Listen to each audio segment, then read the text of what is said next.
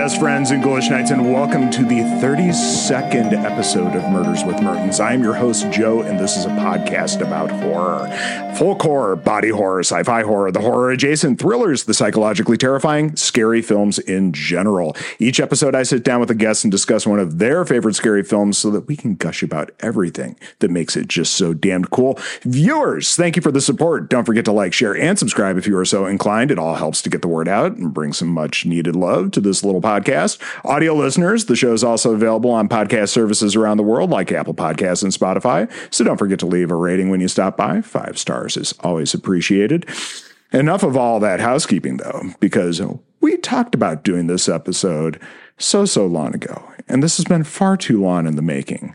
I have the absolute joy of bringing back the one, the only, Joe Medforce from twitch.tv slash Joe Medforce. Joe, how the hell are you? Oh, I'm better than I've been in about a decade.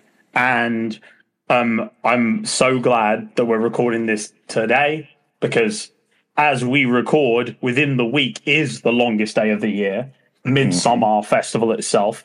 And just as I did when I first saw this marvelous motion picture, um, back after Hereditary rocked my socks off. There was a previous episode. You should go back and listen to it. Um, you know, Murders with Mertens on all the favorite podcast services. There's a YouTube channel as well if you want to see our handsome faces. So, um, yeah, as he said, like, share, subscribe, spread the word about the horror bird, and uh, you know, keep it keep it ghouly.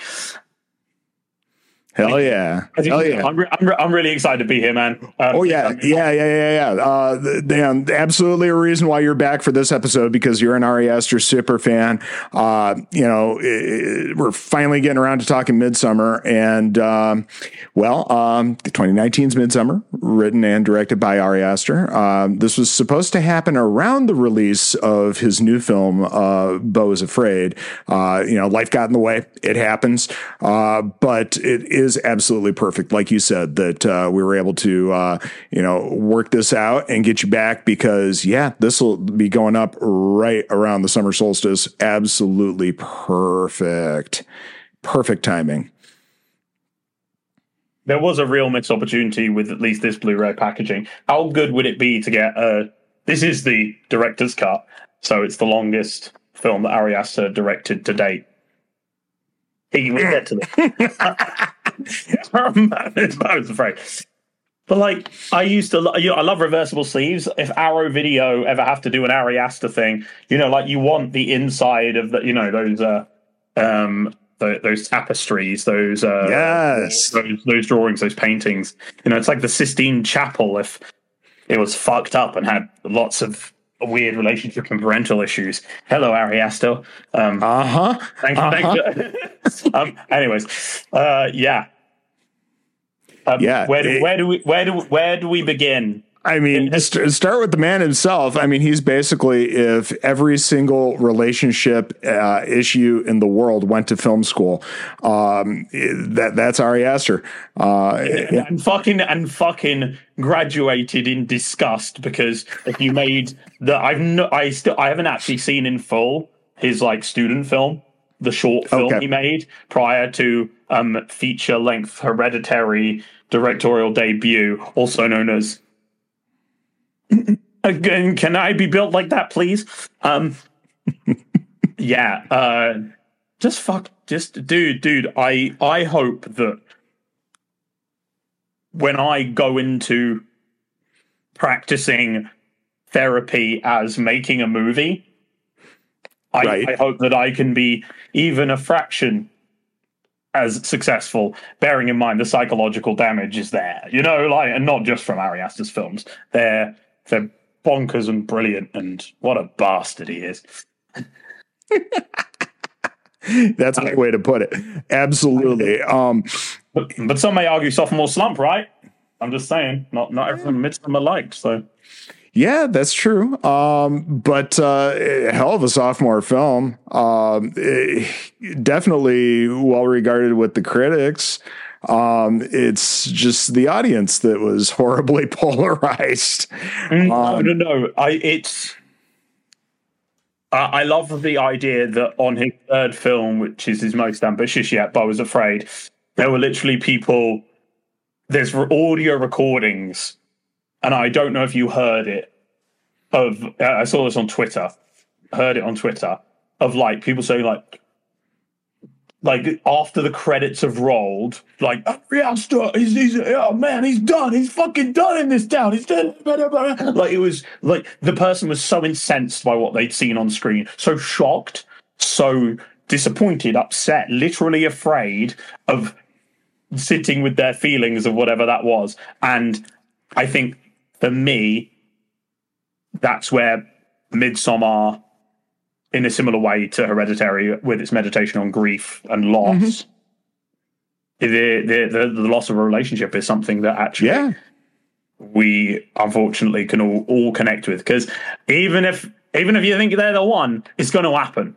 They're, they're still going to break your heart, even if you stay together. So, um, and yeah, we we we begin with a loss of family and Florence Pugh.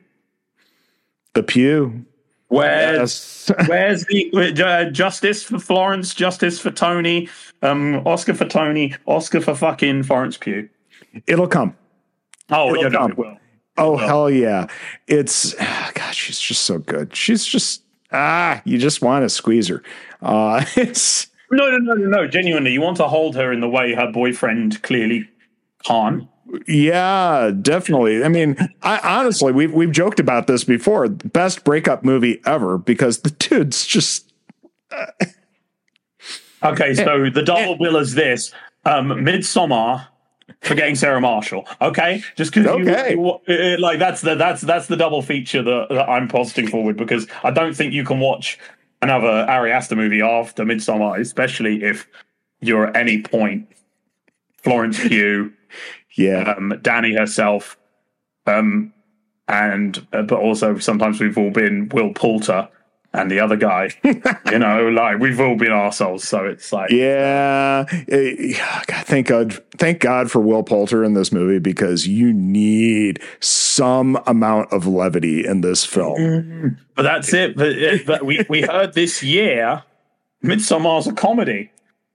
Oh God! From the words, from the from the words, from the from the from the mouth of um, the director and writer himself, and that's because when I saw Midsommar in a theater, me, my flatmate, who I had shown Hereditary to, and it was this was like this was our first Ari Aster experience together. I was like half a dozen people in the theater. It was mm-hmm. like a Wednesday night or something. It wasn't like, uh, uh, but all I'll say is there was certainly some people like having their like nachos or whatever, and then uh, and then very early on, the crunching just fucking stops. it's like it's like oh. Forty minutes in is the gut punch for Hereditary, and Ari Aster's like, "Oh yeah, no, you want to fucking feel you in the bleak midwinter." Oh god. Oh. Yep. Murder, yep. murder, murder, suicide. sibling murder suicide. That's uh, legit. Murder, no, you know, double murder suicide. Like that's that's that's a spoiler alert for Midsommar. But if right, you, yes. If, if you've joined us, uh, here we are, nearly ten minutes in, uh, and haven't figured out that this is a podcast that's going to spoil the shit out of a movie that's been out for uh, what about four years now. Uh, I, I can't help you. I, I can't help you. Exactly. Um, yeah. No. And also, let's be honest. If you, unless you end up on a horror journey later in life, if you haven't seen Midsommar by this point in time now, based on the heat death of the universe as it um, looms nearer to us, and the fact that um, people just forget about films, like I feel like Bo- Beau is afraid to technically have had the space to be the most talked about shit outside of horror circles, but man, that movie didn't didn't it rubbed people every way. Um but yeah i was in a theater of it was a matinee in the middle of the week and there were well myself dead center an older couple off to the side and behind me one or two older folks. And by about hour two i heard distinct snoring from two different uh, directions. Um, unfortunately. One guy left and didn't come back. All right. Was, I think it was maybe about the halfway point. I can't remember if it was the forest or not, but there's a there's a there's a forest, for lack of a better term, dream sequence in Beau's Afraid, but is the whole film a dream? Who fucking knows at this point? Yeah. Um, it was all a dream. I used to run naked and I scream. Um, but no, um, Bobby Ewing in the shower. Yep. it's it was all a dream. yeah. Um, but that's Sorry, I'm old. Um, but dude, dude, dude, dude. Yeah, I'm, I'm, I'm, I'm old at heart and fairly young at heart as well at the same time. So, um, yeah, no, no apologies. but needed. yeah, um, that was God. It just absurdist surrealism comedy horror sci-fi film i don't know what to even begin to call it it's it was it's welcome to the podcast within a podcast. yes The only place you'll ever be able to hear about until we bring it up again and again and again, as long as Ari Aster is allowed to make motion pictures. This is Murders with Mertens. Beau is afraid. Beau is afraid. Special episode. Du-du-du. yep yep And uh, yeah, yeah, basically, um, Wherein A24 backs a dump truck of money up to Ari Aster's house and says, do whatever the hell you want. And they never will again. And, and and no no no no no no no A twenty four isn't in the business of. Bear in mind, I watched a great video about A twenty four recently about you know like why are they why are they so cool though? Why are they the fucking best? I um by the way um joemedforce.com um at joemedforce um joemedforce at gmail.com if anyone from A24 happens to hear this just know this is this is the, the I'm I'm not shooting my shot. This is the shot that you want to take and get the three pointer on. That's all I'm saying. Wednesday, July twelfth. Anyways, um, um but, uh, basically, Don't worry, we'll bring that plug back multiple times. Um, you know we will. So, um, so yeah, um, essentially, um, I just think that um, it is. It has always been an overwhelming, incredible experience. Or the three times that I've got to do it, and I feel so fucking lucky that I saw Hereditary, Midsommar, and I was afraid in theaters. But like, Hereditary stuck with me. Midsommar affected me you know like it was just it was a very um i think the collective expression of feeling as depicted in Midsommar when it's funny when it hurts when it's just fucking weird is um you know i have no mouth but i must scream as i think Right. a lot of of um the journey that is is is that, like legitimately fuck. That's that's the fucking movie people. Um and uh yeah i i think everyone should watch um films of this caliber and nature because um mcdonald's is great. Mcu ba ba ba ba ba yeah. but you don't. You, you need to open it up because this is this is a this is a it, Midsommar's an all-timer to me Yeah. genuinely Yeah, honestly, people need to uh, take more advantage of the twice yearly uh, half off criterion sale at Barnes and Noble. You know what I mean? They need to look at some weird ass films from time to time. They need to delve into classics. They need to, you know, you know, not that this is necessarily the end all be all of cinema, but, but, but yeah.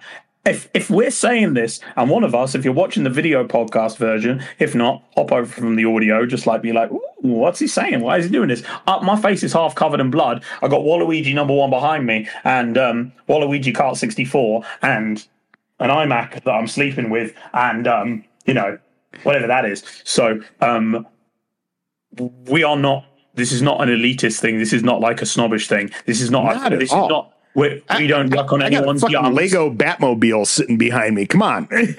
I, I, I, yeah, I, I, I, I literally, I sold Marvel, Lego, Star Wars, Lego sets in box that I had built and just needed to get rid of to get some money. they go for good, and I'm just like, I get it, Pokemon cards, you know, selling it out of the out of my car boot. Uh, anyways, yard sale for those across the pond.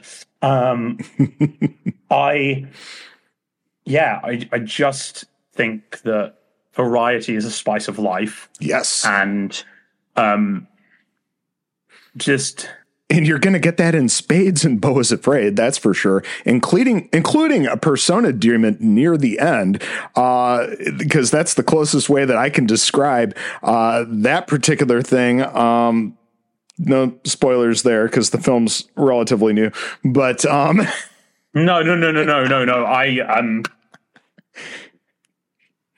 but yeah, my my first thought was I fought that thing in Mementos. Um,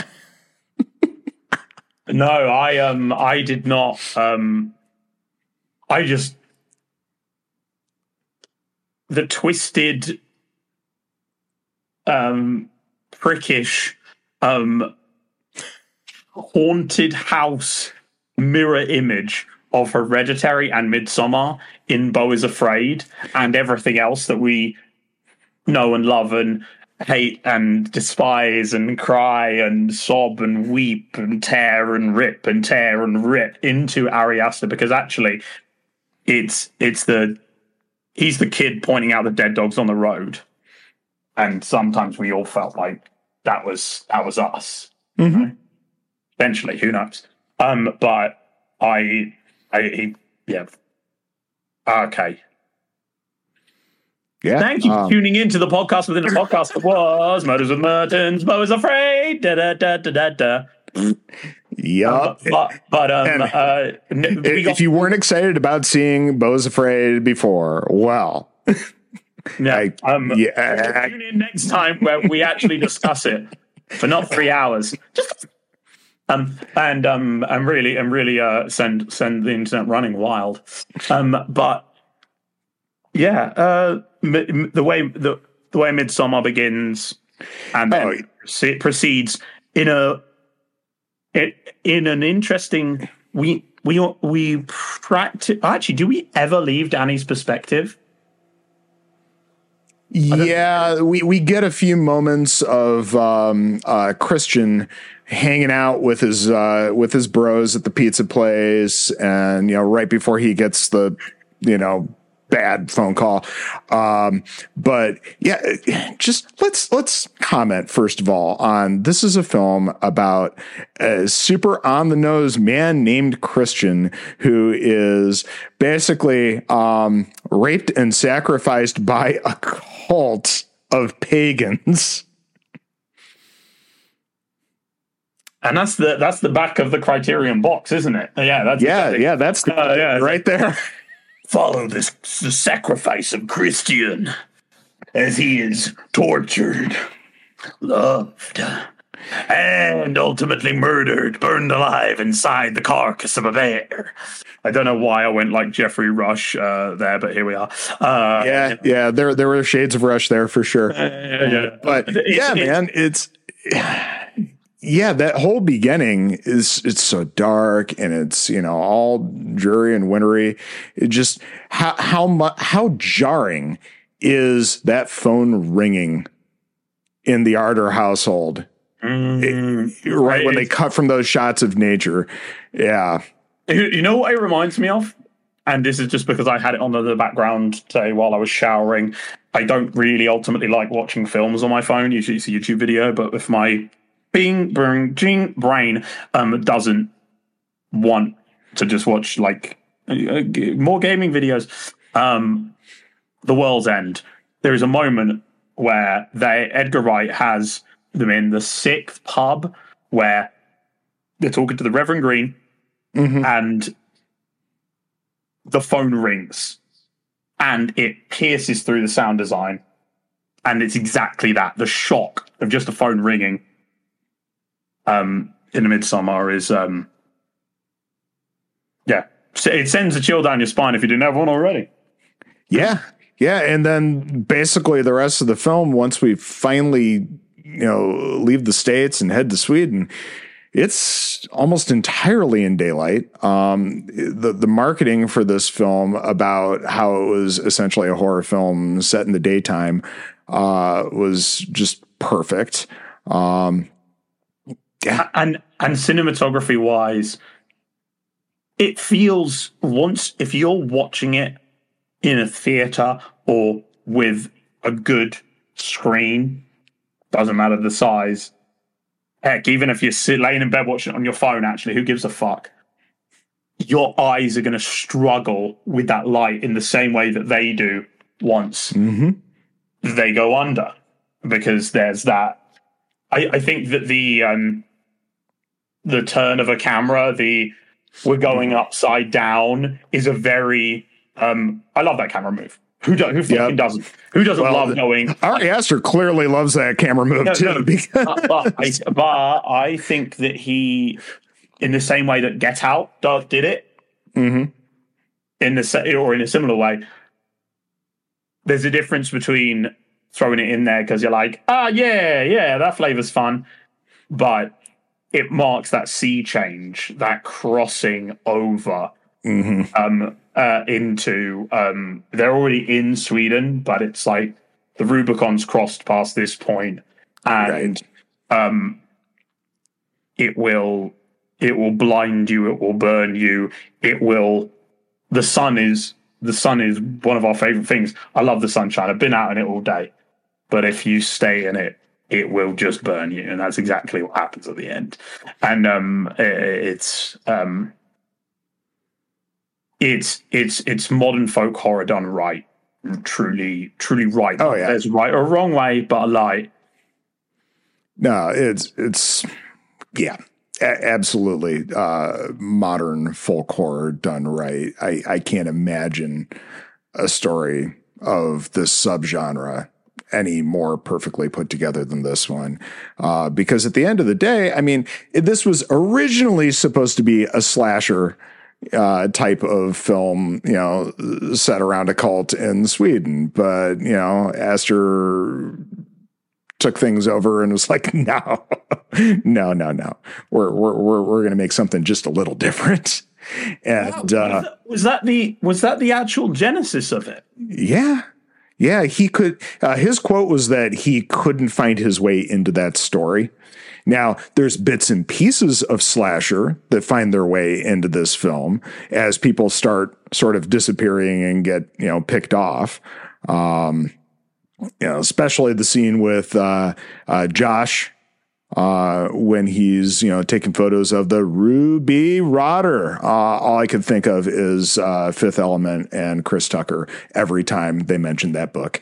Um,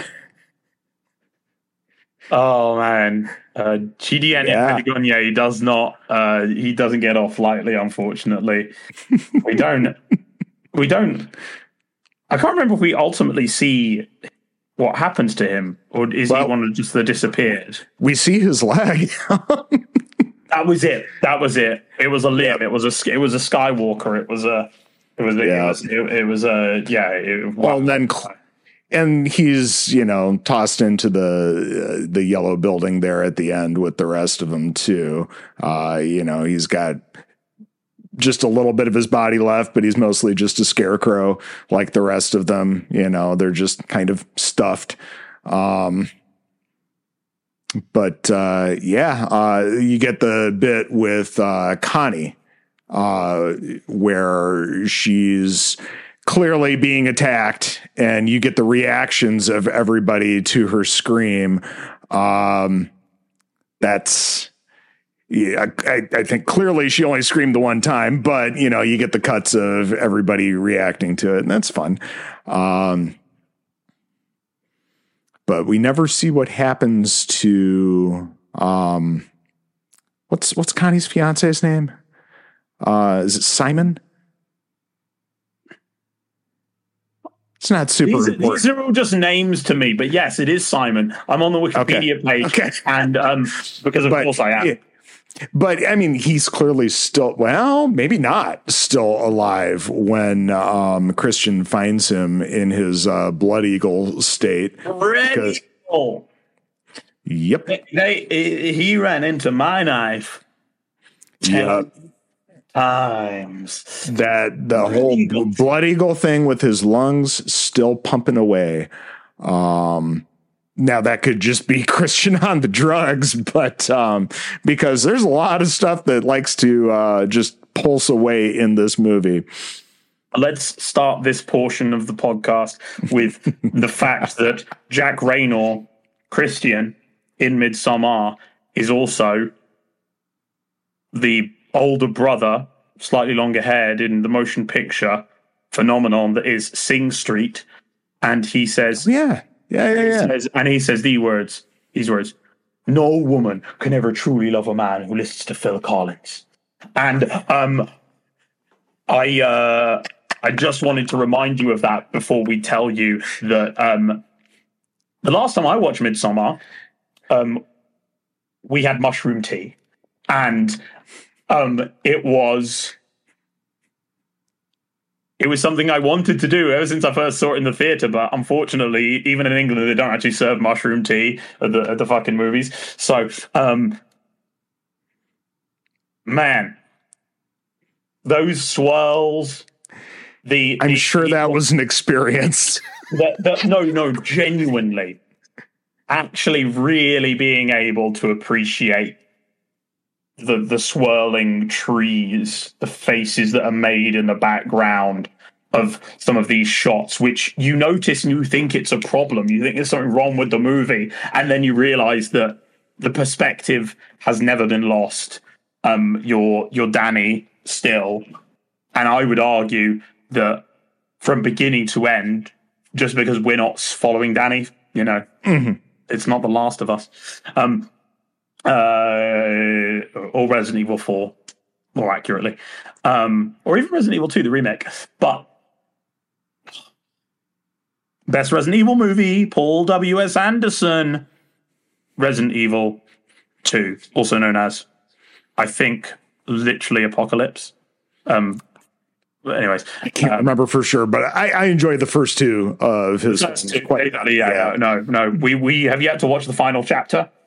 It's going to be a slog. I still love the, the Matrix like glasses toss of the, the Wesker like that that was fucking dumb. But no, Yeah, oh, yeah. I think I think it's mainly like the yeah. Anyway, But you oh, Why- can't discount how much money those films have made. and also also they're based on Resident Evil. It ain't Citizen Kane. The idea that people would watch like a B movie recreation of like Jill Valentine like riding in on a fucking motorcycle wearing that fucking skirt with the bob. Yeah, who cares about Alice? Who cares about, you know, like uh Mia, Milla Jovovich is Paul W.S. Anderson's wife and hell yeah, he's going to be putting her in movies as the main person, Leela Lou for life. Um Leeloo Dallas Multipass. I I think I think we all I think we all take adaptations of anything too seriously. Like if they if if, if the actual Last of Us adaptation had actually turned out to be as a form of substitute sub, subterfuge that SNL skit where it's like gritty Mario Kart. It was like the last, the last of us, and it's like the blue shell's been hunting us for days. You know, um, I I would have loved it because every all the gamers would have been so very very upset. Um, anyways, um, yeah. The long story short is, um, hot damn, Jack Reynor, what range, and Oh yeah. the, I, I love how much he wanted to be just humiliated and, and embarrassed, or rather his character, how he pushed for it. It's uh it works. it's that it's that like you know please forgive me um headphone listeners audio listeners watchers viewers the clap which even even so it, they probably even blocked it out because these mics are just they're, they're born this way They do. um but But yeah, man. someone's literally like wake the fuck up and he's like and he's so he's so wrapped up in everything that's him Oh yeah. and not And it just makes him spiral even more. no it really the it is a it is it is such a gradual downward spiral this film like from Dani sitting on that hill and i think that her sister's face in that mirror mm-hmm. the phantom of her behind her in red Yep. when Dani literally has a panic attack and runs in there like just all of it. And uh, then runs out in the best Evil Dead homage ever. It's, I love the pulsing, pounding music as she's running through that woods. It's so much fun. It's yeah. And I don't think I ever even considered it to be an Evil Dead homage. That's how how much you're I think if you open yourself up to it, you will be with this movie. Um perhaps in a way that you weren't with Hereditary, because that is uh that's a that's like a you know, this kind of like Beetlejuice model village. You know, Yeah. yeah, like like literally, Hereditary is that, and Ari Aster is Beetlejuice, Beetlejuice, Beetle. Sorry, Beetle, Beetle guys, Beetle guys, Beetle guys. That voice, that voice, that voice. Um, eh, Midsommar is where they say, uh, you know that Simpsons, uh, the alien from like whichever you know the Oh, Kodos and Kang. no, no, no, not not the not the bickering ones, but like Oh. no, or, or is it or is it Mr. Burns when he's like a spectre alien? And he's like, and Homer immediately goes, "Kill. That's fucking Ari Aster, as far as I'm concerned. like it's just it's just that, like yeah, you know, it's like I can't be. Uh, it it because that is the whiplash experience of um watching any of these films. And then you just have to sit with those emotions oh, yeah. And- until until the next thing jolts you back. And uh and and, and legitimately it, it is um and it and it just makes you tilt your head michael myers style you know? You're like wow where are we going Oh yeah, you are experiencing something in an Ari Aster film. It's you know, and then just how much you have to let it marinate with yourself for days, weeks, however long afterwards. I'm still trying to come to terms with Beau is Afraid, honestly, and it's been more than a month. Um, but yeah, yeah. Oh god, there's some really great match cuts in this film.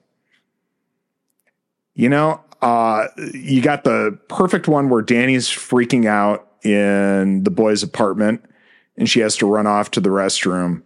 And you get the overhead shot where she steps into the restroom and it's the restroom on the plane. And then later in the film, you got Josh uh, in the daylight sitting on his bed and it just snaps to him at night. And it just, there's some cool stuff going on with those cuts. okay okay so essentially think about it like this i forgot that there's literally of course all the the the beetlejuice uh, beetlegeist beetlejuice um models of course that Toni Collette's doing Sure. this is this is the film where ari aster says "Come on. Let's let's go let's go to the fucking woods. And then he just like takes you on the journey through the woods and he's got it on the wooden plank like in Evil Dead, except he's taking his time with it and he's showing you, ooh, in the bleak midwinter, your sister will kill herself and both your parents isn't love grand. And then you just, you're kind of like veering through it because like genuinely Summer the musical. It's um, yeah, yeah. You, you, but you do. It, there is a musical quality quality to the exploration of just void, void, void, void, panic, depression, sad, the depths of how shit fucking life can be, legitimately. And it doesn't help when you're getting gaslit by your significant other through the entire stint of this film. It's Christian, Jack Reynor, we loved you in Sing Street, but you're breaking our hearts. Like, oh my god, I, I can't even with this guy from the moment I was just like, if, if don't be friends with anyone who's like, oh, Christian was right. Like, no, no, no, he he was not doing. But also, nope. I uh, but what I will say for this as well is that if you're in your mid twenties, early twenties, and a like, there's a detachment in his performance, but also a he feels powerless, but he he's there. Dani isn't alone, but he he he cannot engage with her emotions and even comfort her.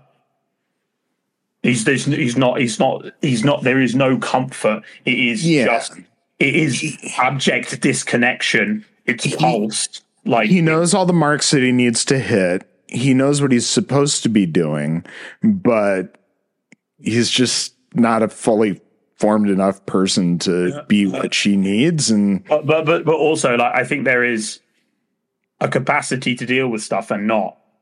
But it's like he also doesn't have the ability to say what he really thinks and feels. We know this as he later on. Oh yeah, no, I, would love to do it on the Hårga too. He can't. He doesn't have his own thoughts and feelings that he's strong enough. He's on the fence the entire time. He's like sitting on mm-hmm. the fence, and eventually it impales him. Um, and uh, it is that detachment is real too. Like those feelings are valid. Like he's not he's he's not a villain. He's a human fucking being, as Dani is, as all of them are. Like it, it, it I think that there is there are strange um, qualities to Ari Aster's films, but I don't feel as though he has when when characters are human he writes directs them and there and, and gets performances from them and knows who's going to give them where it's like maybe i didn't just see a fucking uh, person in this uh, community jump down off of a fucking white cliff yeah. Uh, let's talk about that scene for a little bit. Um, yes, yes, yes, yes, yes, yes. And uh, holy you, crap.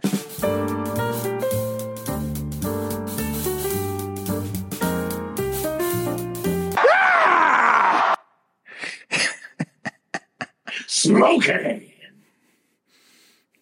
Uh, this has been your regularly scheduled intermission. um, uh, yeah, let's uh, let's let's bring. It's probably bright. We'll just leave it that for now. Um, so yeah, um, That's okay. That, that that works really well with uh, this film in general. Um, um, I, I I would I would also like a copy of that tape from the past like two to three minutes. Um, can I uh, can I if I um, contact um, youtube.com slash murders with Mertens and um, go to um, essentially Joe Medforce on Twitter. Um, can I get a copy of the tape? If I like follow you, I like share and subscribe. Murders with Mertens, um, podcast services all around the world. Um, yeah, you, you, got me with the tape, right? Yeah, you'll send it to me. I, I think we may actually have that. Uh, I don't know if I can make that happen on VHS. Uh, I.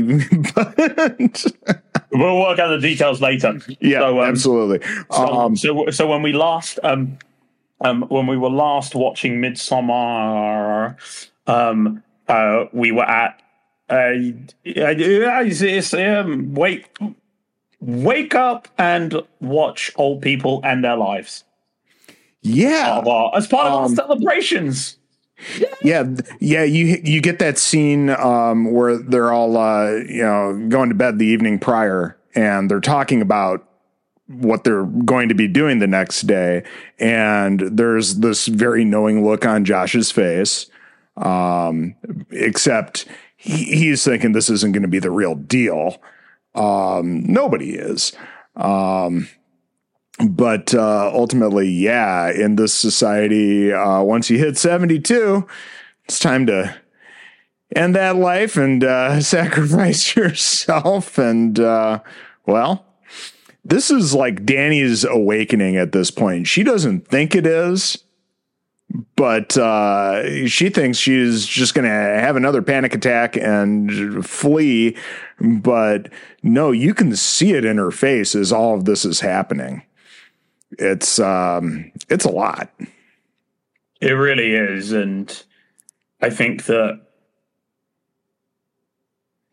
So my granddad is 95 Okay. and like 95 years old. And so every week or two when we go to Sunday lunch, like, you know, I, I go I go pick him up in my car, take him to my parents' place. We all live fairly local and it's amazing. Ever since um, uh, Granny had a stroke, uh, early pandemic, had to go into a care home and unfortunately passed away, you know, uh, a year or so ago. Um, I've become closer with my granddad than I ever have been. But there's some weeks I see him and I know that he may well not be alive to see my movie, right? You know, to sit with me at the premiere and fall asleep during it, I hope, because it's not really for him. Hmm. He's a reverend, he's a retired he's a retired priest, man of God, and um, he's one of the coolest motherfuckers I know. Um, I love you, granddad. And uh, yeah, I, I think sometimes That's cool, man. Seven, it's seven, so basically, I, I see him, I see him struggle, I help him Mhm. get into my car, which isn't like some, you know, like you know, fucking like big truck, and I'm like, I don't want to get to that age. Like I like I just I, and I and I and I bet there's some days where he is living the way he has to live, which is alone a lot of the time, but he's got help now, and it's like, you know what? I don't know. He would never tell me, but if I if it was me, I know I'd be like, I'm gonna jump off this fucking cliff. I'm just gonna I'm just gonna step forward. Like it's because you you uh, I I I honestly think that um if you are of sound mind, and when I say that, I mean this, me. If you say, I don't want to live like this anymore because it hurts too much, then you should be given that right. You know, like it's just, uh, and that is something which is so hard for Western culture to understand, E- Yeah. UK included, because because all we do is Dude, dude I'm help. from Michigan, the home of Jack Kevorkian. It's, um, yeah, it's a very difficult idea for people to wrap their heads around. Uh, like like my my uncle Gerard, who lives in Kalamazoo, Michigan. He doesn't sound 88. I'll tell you that much. His voice, Yeah. silky smooth, the, the the the voice for 40 something years of um uh screw it. Basically, the college they have there. Um WMU um, yep, Western. Western. The voice of Western Michigan University Radio, Gerard McLeod. Okay. and he is still like retired obviously you know he's got those silky smooth tones he looks like Cary Grant if he was still with us. And um he sa- and he and he sounds like you know James Earl Jones um grew up in Michigan you know? Um that's. Gerard McLeod and um even and he is at the point where it's just like I went into the bathroom when they were visiting recently and it's like I've never seen so many orange orange uh, Mhm. prescriptions you know? And um you know what I I think that that you you calling it Dani's awakening is incredible to me because it's like you know. Yeah, Like, you, you get Connie and uh, she is she is horrified but she can't look away. Oh yeah, everybody else is either you know retching or you get Connie and Simon like shouting at everybody to stop, and you know it's but she's transfixed. Uh, also, shout out in this scene to a little bit of foreshadowing of the uh, the um, um, the, the blood eagle. Uh, it's not the same person that it happens to, but you've got Josh standing there having his little whatever about what is happening, and the plant behind him is like the perfect set of wings. It's um, Don't know, Yeah. it stuck out like a sore thumb to me. Uh, oh and I I I never honestly even have seen that in the three times I've seen this film now, three or four at least. Um, and you also got to realize in an Ari Aster film, almost everything is intentional. There is very little that isn't. So no, no, no, no, I'm no, sure I, that was planned. I, um, I, I honestly, I honestly think that the idea that people like everyone's got intent, no matter what film it is, intent mm-hmm. is there. From Transformers: Rise of the Beasts to Fast X to Spider-Man Across the Spider-Verse to um, a 2024 Best Picture winner, but I was Afraid. Um, um, Razzie noms out the fucking wazoo. I can't I'm sure. I know that if when when if and when Beau is Afraid he's nominated for Razzies, Ari Aster is going to be like, "We fucking did it, boys!" Um, yep. Because I because you know I would be. Um, and I think that um, actually as completely fucked and difficult to watch as the movie's been up to that point, you're feeling something, even if you actually want to walk out and not watch anymore. Mm-hmm. You're either going to feel sick or you're not going to be able to look away. And that's, I think, ultimately um, like by that point, by that point in any motion picture, because what we're at least an hour, hour and thirty, and if not, yeah, it's yeah, it's, we're we're we're an hour. Yeah, yeah. Um, and and it, and it and, and it's and it, the director's cut scooches close to three hours. Mm-hmm. By, that point, the the first the, the first fifth of that movie, the first frames of that film, the first scene that you experience in Midsommar, you know if you're in or you're out and if you're yeah. out, you're out, and that's okay. But now I understand. Um, yeah. I, I understand people being critical of the film at this point. Like, why are these people still there? Why didn't they all get up and leave at this point? And that's just well, first of all, it's a horror film, and you're not going to have a plot if people make reasonable decisions, right? No, no, no, no, um, no. Uh, but also, um, they are stranded in the middle of nowhere in a foreign country where they know no one except the people who have brought them there. Yep. Yeah, um, and, and and and they don't need to show an escape attempt. They don't need to they do, they don't have to. They don't have to. There's no Blair Witch scene, right? There's no like running through the forest and you know, you know, uh, Robin Hood and Little John running through the forest. Please don't kill me, crazy Scandinavian call.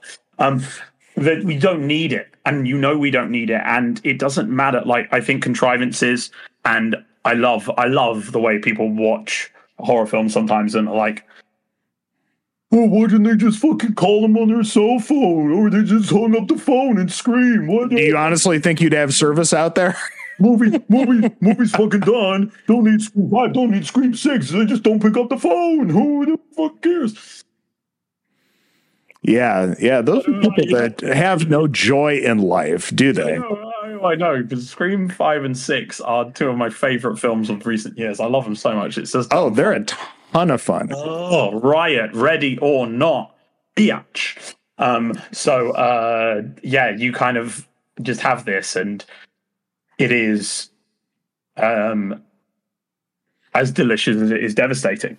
Um, yeah, and uh, and then you only go further in as the cult is explored by William Jackson Harper, by Will Poulter in his way, and by Christian and don't piss on the ancestral log. Um, yes, nice Ren and Stimpy shout out there. Um, Dude, don't do it. Don't take a pee there. I know you're really British, but still don't fucking do it. Oh, no, actually, I think Will Poulter is one of those actors who has fooled me. I always think he's British, and actually, he wasn't necessarily in Game of fucking Thrones, was he? No, he is British. Yeah. Oh fuck. He's one year younger than me. Look at what he's done. Oh, okay. he first gained recognition for his role as Eustace Scrubb in the fantasy adventure film The Chronicles of Narnia, The Voyage of the Dawn Treader. That is the excerpt on Will Poulter's Google About, and that is fucking hilarious to me because no one remembers that he was Eustace Scrubb in the fantasy adventure film The Chronicles of Narnia, The Voyage of the Dawn Treader. Let alone the film itself. My favorite part, ah, yes. oh, oh, I love Will Poulter. He was, oh my god, did you see him in the new Guardians movie? Oh, we're the Millers, Right. Riot, and uh, oh, Midsommar. Oh my god, he's such a fucking dick. But actually, I loved him best as his role in Eustace Scrubb in the fantasy adventure film, The Chronicles of Narnia, The Voyage of the Dawn Treader. Really, I think he needed he needed to be more recognized for it. And I did that because you know when you get a oh, it, I don't. There's no spiders around here, but like oh, a, a, Charlie horse. Is that, is that that- that's the that's the terminology, isn't it? Yeah. I just call it. I just call it. An, ah, fuck me! I'm trying to talk about motion pictures. What the fuck? Why would you do that to me, leg? So yeah. Anyway. Nope. Uh, nope. It's a traitor. Uh, Yeah, no, definitely. Yeah, no, fucking, you know, kill it. I um, I genuinely think that there is a lull in the second act of Midsommar where you you might start to feel the length of the film, yeah. and and and, I could see that. and and and I felt it, but also I think it's because I felt the weight of it, and there is a a breath, breathing collective that is shared by the Hårga, and it is a it's like the wind, right? hmm And I think actually, if you think about it from that perspective and look at and take yourself outside of our lead characters, the Americans, Just jam yourself in there. if you take if you let yourself be in Europe in and and look and and look at them, you know Simon and Connie, very British names as well. Um, yes. Yeah. Konnie Huq, Konnie Huq. Have you ever heard of Konnie Huq? No. Um. one of the most bangable Blue Peter presenters of all time. At any rate, Konnie Huq, I hope you're well. How's the family? So, um,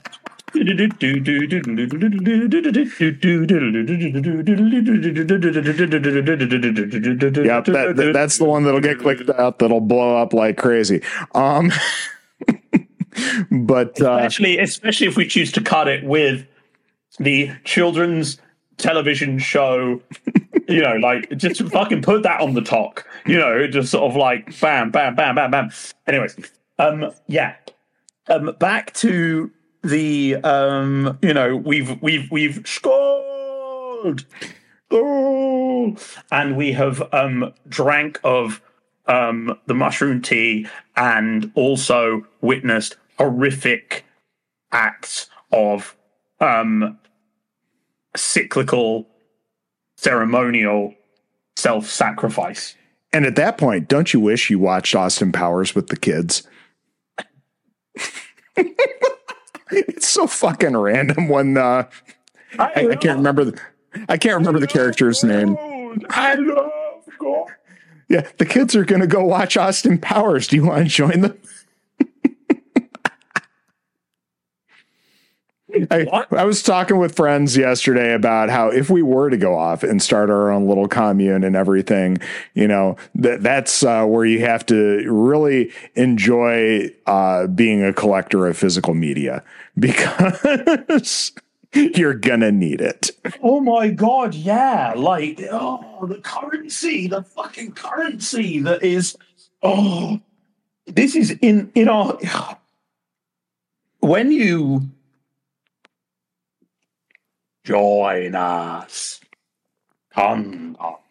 Like if you get that and you've got a Blu-ray player or even fuck it, just a DVD player, let's be honest, DVDs, the peak. Standard definition, not that bad ultimately. I watched The Hills Have Eyes the other night, the remake. It's a bit mm-hmm. much. It's, you know, it's- I, I didn't I didn't quite feel the same way I wanted to, but I haven't seen Haute Tension, so you know, maybe I'll go take on me, Alexandra. Aha. Um, yeah.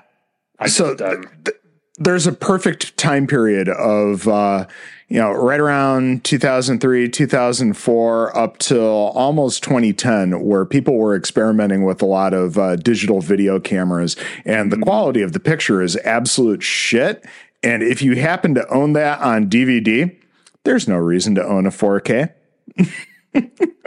because it always going to look the same I uh, that's no no that's it though. I'm right there with you. That actually, I no one's got a 4K screen, and if you do, you got more money than sense. Put some of it to charity, like an actual an 8K screen. Cut it in half, and then and then and then sell it and, and do some good in the world because you don't need it. Go to the fucking movies. Please do. Support this dying, dying fucking star. yeah. It is the theatre going experience for films like Hereditary, Midsommar, and Beau is afraid they're playing Ari Aster off because he's filleting the microphone again. again. Um, you know. um, yeah. Yeah. Oh God. Oh God. It's happening. Um. Anyways, uh, so I can actually fit my whole fist in my mouth, but that's for my next trick. So um, there you go. Yeah, I do not understand um, this movie. You know, it's a true head scratcher. But no, where were we in the plot, plot, plot, plot, plot, plot? Everybody. I mean, you, we, have been jumping around quite a bit actually, but uh, I love it. I, I love it. I love it. But ultimately, key, thoughts, feelings. Yeah, I, you get the lovely dream sequence. Um, where she thinks everybody's abandoning her and taking off in the middle of the night. And doesn't she see her sister in the car as well? Um. I think she does. Um, to be honest, get, she, she, she probably does, and I I didn't even. Yeah, it's a lot. But yeah, you get the exhaust coming out of her mouth as well before she snaps awake. It's um, oof, yeah. Uh, what else about Dani? Dani, I, I wanted to bring up how Dani's she grows in this film obviously she achieves catharsis that's one of the big things in this film um, but starting off i mean she's she's just a fucking pleaser right that's all she does she lives to make other people happy at her own sacrifice and she lets people walk all over her and convince uh, her to do all sorts of shit that she doesn't want to do. You know, like when they first uh, get to the field and they're going to do mushrooms and she doesn't want to at first. And then, you know, Christian at first is like, okay, yeah, well, I'll wait. I'll, I'll wait and, you know, we'll do it together. And then he lets his buddies bully him into, doing it at the same time, which in turn makes him bully her into doing it at the same time, and then she has a horrible trip. Um, I I I, th- I honestly think that um I honestly think this. I honestly think that I did that a couple times already. Uh, oh, uh, uh, mm. The communication between those you live with, like, love, just just genuinely. Relationships are fucking hard. Mm-hmm. Relationships are really, really tough. Maintaining communication between two people is a challenge and always will be if you want to keep that connection there. But it's it's like Dani is not capable of um of putting herself first because she's she's staring into the void and can't look away. Mm-hmm. And Christian is should should have honestly like they, their their relationship shouldn't have progressed to the point it did. But you can't go back, and it's like they're both there, and then there's that that moment is yeah um yeah you sort of kind of I mean, you see how she's like a perfect mark for this uh, this commune, this uh, society, this uh, in that she is so willing to be molded into what anybody else wants her to be. I think that the narrative arc for Florence Pugh in Midsommar is finally taking agency. The Mhm. face that we see her pull, fast forward to the end of the Yeah. movie, is actually one of I could get used to this. Mhm. And it can be read in so many different ways. But actually, But it, it's her like embracing the idea of being, you know, a queen, even though it's kind of a queen for a day type thing. Um, ah, no, no, no, no, no, no, no, no, no. That's her new family, man. That, that, that's it. That's it. She is. I don't know because there's a good number of days left in this festival. I want to see what happens after those credits uh, stop rolling over the next several days. Mid Midsommar 2. Um, uh, Dani's revenge. I know, I know hydrokinetic boogaloo, you know, like um I honestly think that um you could see like the kind of uh, like Dani's head going from here facing Mhm. upwards smiling and you know like uh, you just go under with her you see how much lower we can go and i now I'm thinking about it. I actually just want that movie. I want to see. I want to see the May Queen be the Killer Queen. You know, Babysitter Two, Killer Queen, underrated. McG, baby, Charlie's Angels for life. The Babysitter, Ah. my favorite Netflix movies. Yeah, it's um, Samara Weaving is is is is Oh. is, is a delight, and she's so perfect. I, as where and as where she was before or during Ready or Not. I've actually no, I think it was a couple of years before. Um, but yeah, I think you're right. huh. Scream Um, Queen. So, um, Midsommar is actually a difficult movie to talk about, which is probably why I'm going on so many tangents. Because if you if you truly if you truly truly truly delve deep into this movie, I wrote an article that is no longer online, but I think I do have a copy of, um, where I began to explore how much horror was helping me process my mental health and my emotions, and why all of a sudden I'd gone from may the force be with you. I love Star Wars. I love superheroes. I love escapism. Actually, introspection is what you is what you get with Ari Aster. mhm. And with a lot of horror in general. It's uh, that's why y- you hate to hear about this uh, mental health and horror documentary that's like imploding. Uh, i- have you heard about this thing? Uh, big Kickstarter. I know uh, tons of people involved with it, and who knows if it'll ever see the light of day. Some people are thinking this Kickstarter was something of a scam. I, I don't know all the details, but uh, mental health and horror, a documentary. Is that hmm That's the one. And uh, I I know um, like uh, uh, Prince uh, Jackson. Uh, I know he was actually interviewed for it. He's still hopeful that the thing's going to come out someday. But uh, yeah, man, horror in general is.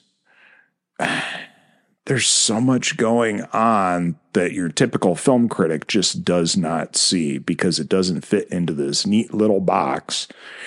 It that's why I'm a big fan of people who are actually fans of a specific genre being the ones who do the damn review for an outlet. Because all somebody's going to do if they don't like a specific genre is shit on the ways that it doesn't conform to what they see as a good film. No, no, no, and that's it. I think that perspective is ultimately valid as well, um, because it's not for everyone. Oh, It, no, it- absolutely. and and And if you, right now, watching or listening to this, wherever you are, find a mirror and just look. Just look into the mirror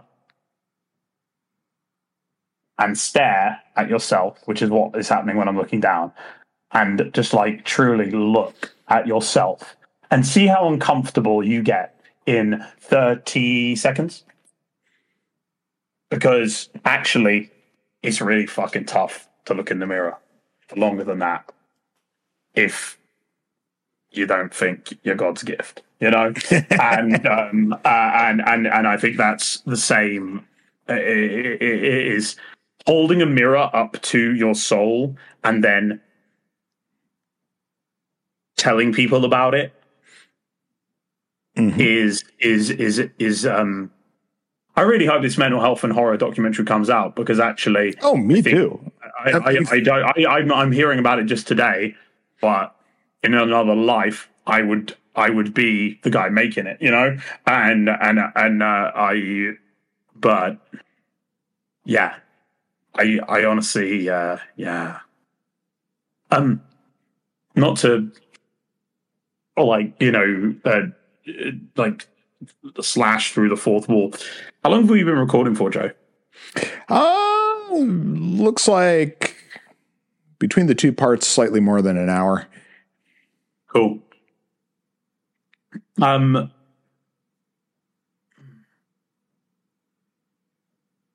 how do you feel about going through the rest of the movie, you, and I'll pick up on your thoughts and interject my own, and then um, when yeah. we when we when we're when we're done with the the things we still want to talk about in the film, um, we uh, round, you know, Swing your partner round and round. Five, six, seven, eight. My boots scooting, baby is driving me crazy. My obsession for a western dance floor days. My rodeo, Romeo, cowboy guy from head to toe. Gonna make you mine, better get in line. Five, six, seven, eight. Um, we call it a day. Sounds like a solid plan. Beautiful, um, beautiful, beautiful. I mean, just like even looking at the plot listed out here on like Wikipedia, um, you know, obviously we've got the murder suicide at the beginning. Incredibly brutal. Yes. I, I, I. Yeah, Mike definitely cut that out. Um, the visual though, the visual though. Um, yeah, um, no, I, I, um, I, I but uh, yeah, brutal start to this film. And then you think, again, like we talked about before, all the marketing of this film being a horror film set in the daylight, right? And then you think, as you're starting this movie, is Aster just trolling us? It's it's all at night. It's all in the winter. What the hell? Um, I, I, I honestly, I on uh, it was it was so interesting. I tried.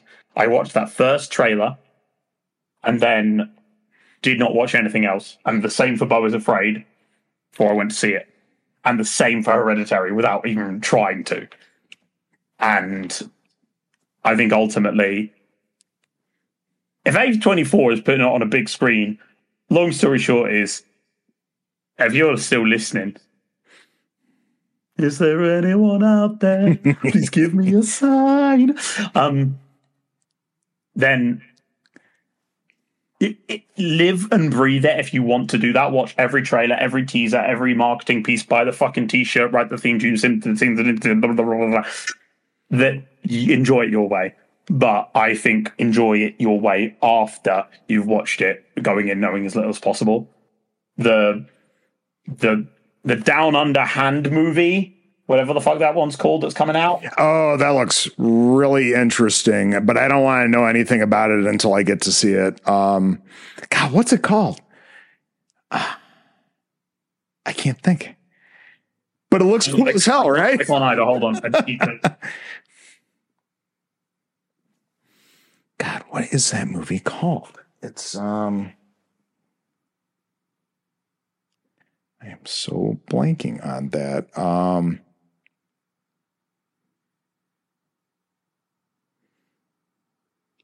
Yeah, nothing like dead air in the middle of a podcast, but this is me looking on my phone.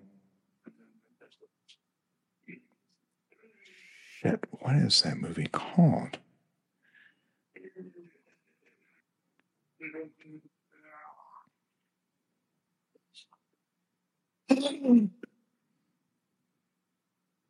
Movie. So, um, yeah, uh, basically, uh, just uh, no. Uh, I, I, that's the nice thing. Ari Aster is trolling you, and he's doing it. He's fallen with style, Buzz Lightyear. You know, right? Yeah. Um, it, it it feels like you're in the wrong movie in the beginning of this film, and wow, uh, you thought Toni Collette could wail through grief.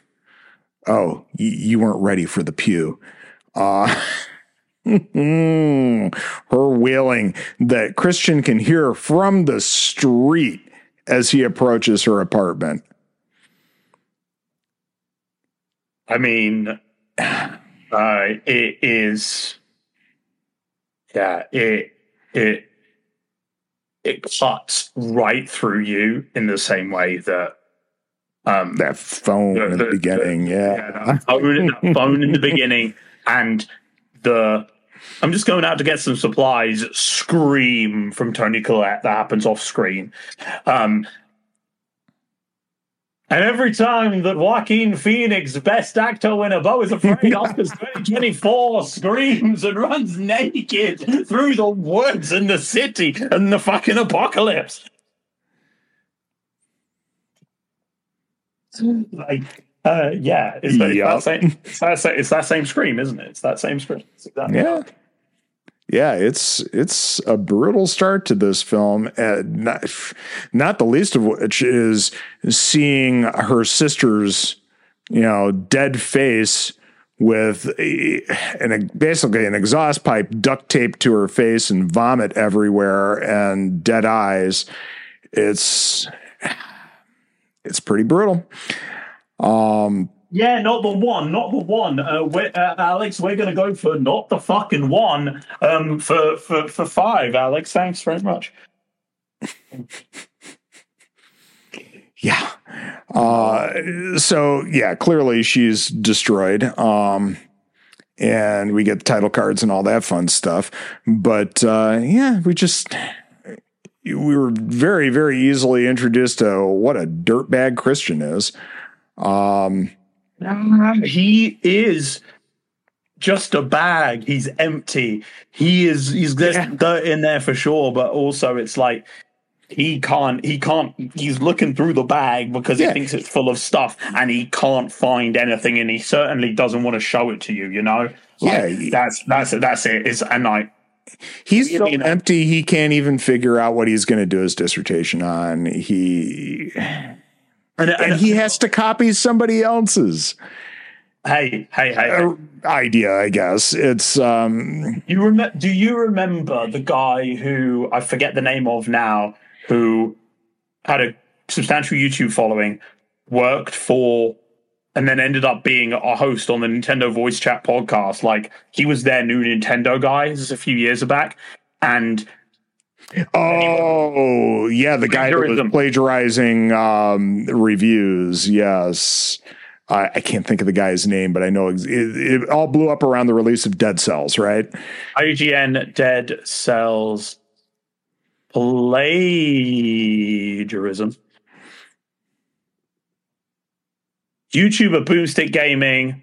Um, this made the BBC motherfucking news. bbc.co.uk forward slash news technology four five five five five five five five five five five error, error, error, error, error. And I remember right before all that shit blew up, him being on Kind of Funny when they were doing a stream for Mario, like, Mario Tennis. tennis. Mario Tennis that was, Ace. Wasn't that the birth of Johnny Ace, too? it may have been. What name crap. of this guy? Why is his name I guess he's just been scrubbed from the internet. I don't know.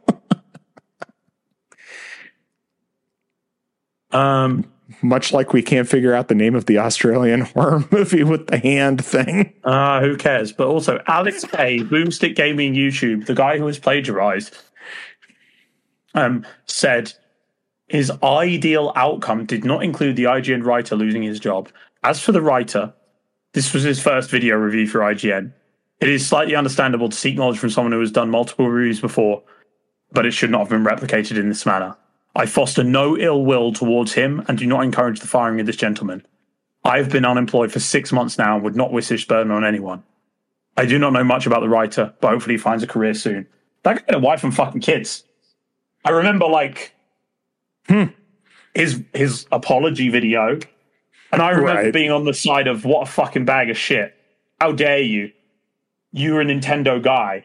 You got to be the Nintendo guy for IGN. Play Mario Tennis Aces with Johnny fucking Ace. Like, kind of funny, man. Lily Salvador, a belle of the ball of the internet and formerly of IGN and Nintendo Voice Chat, one of the biggest Juan Luigi number one stands on the internet.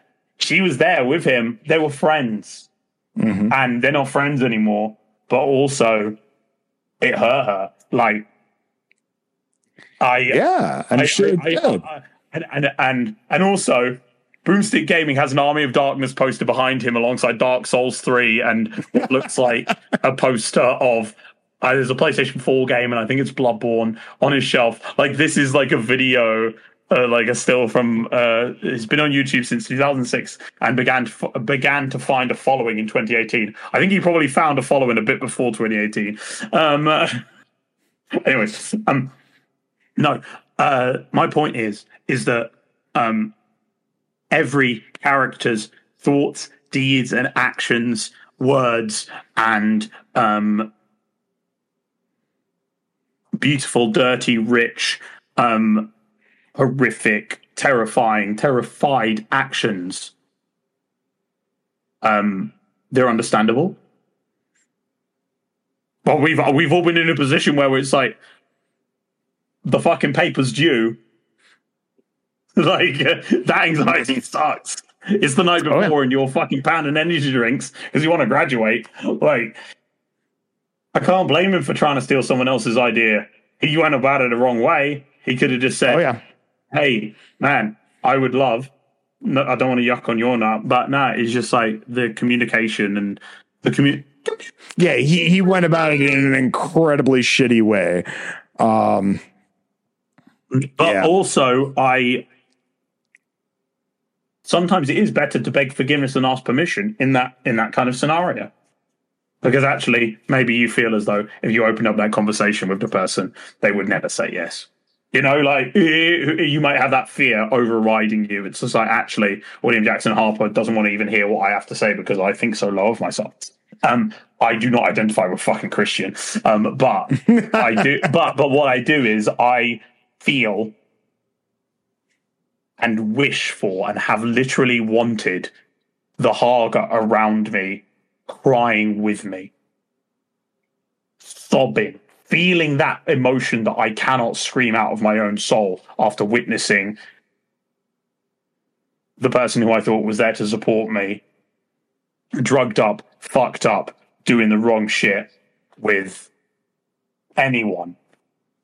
Eh, like, there, yeah, that is the emotional crux of Midsommar for me. Is that moment, uh, Dani welcomed into the family. mhm. They clothed, they've cl- they've clothed her, they've fed her, they've they've they've given her a place to sleep. Yep. They have embraced her without ever touching her and hugging her and saying it's going to be okay. I, I I know what you're going through. Yeah. More than remember- Christian ever does at the beginning of the Oh, movie. God, yeah. because he because he can't do it. Yeah, I, I can't remember who made this point. Um, so I can't shout them out. But uh, you know, just the fact that you look at her wardrobe throughout, you know, basically the first uh, three quarters of the film, uh, it's all baggy and ill fitting and it just It's it's it's blue it's blues and greys. She doesn't Yep. feel she does not feel pretty. exactly because of where she is in life before. Yeah, and it's it's probably what you would be wearing if you were in a deep depression because of your sister's murder suicide of your family. No, but that's where she is before the phone call. Before, like, yeah, she is actually wearing one of those. Yeah, uh, like like like because she is emailing her sister and mm-hmm. and trying to be there for someone who is too far gone.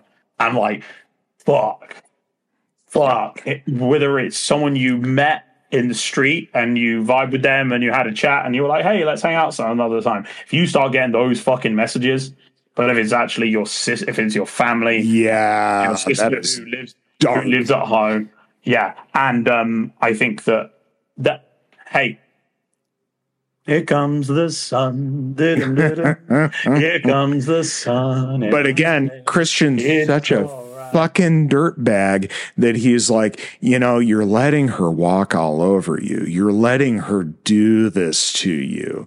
It's if he if she hadn't called him and listened to him and let him talk her into, you know, just waiting for a response, she probably would have called the fucking cops at some point and there's a possibility her parents at least would still be alive.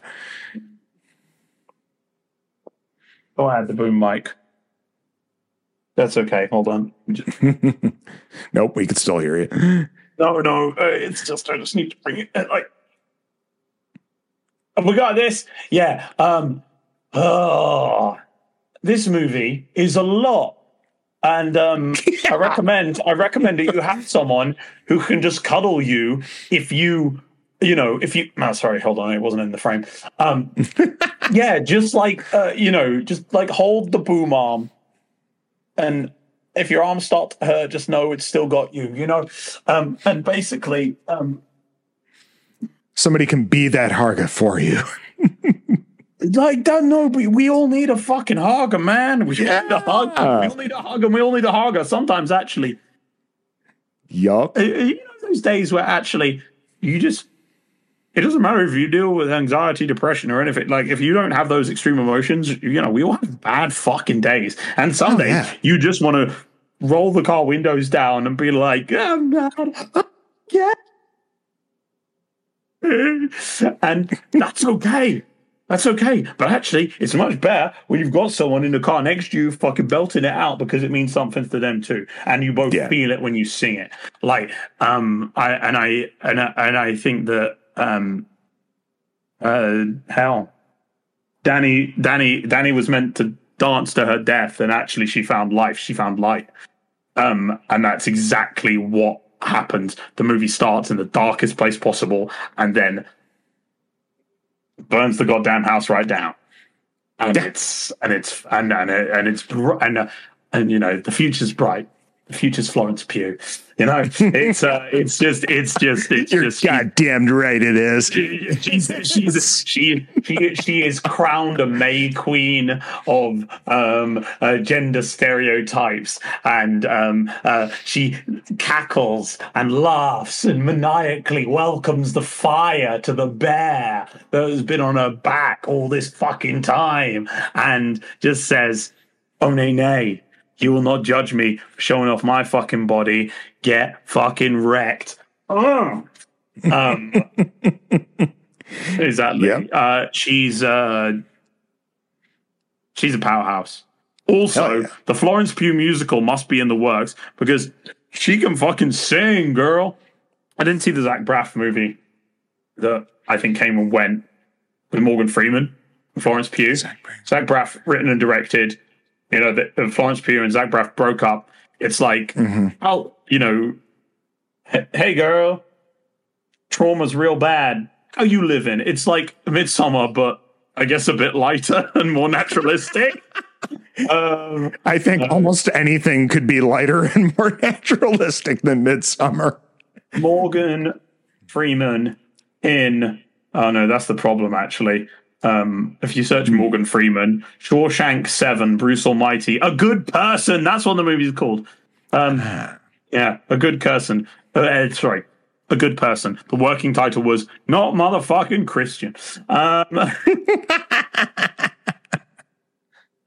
Anyways, um, yeah, yeah. Uh, I, I think when we're introduced to uh, Pelle, um, you know, in a more real sense, when you know they're it's like six months later or whatever, and they're in the boys' apartment, and you know, they're this is you know right before they're on the plane, right? And he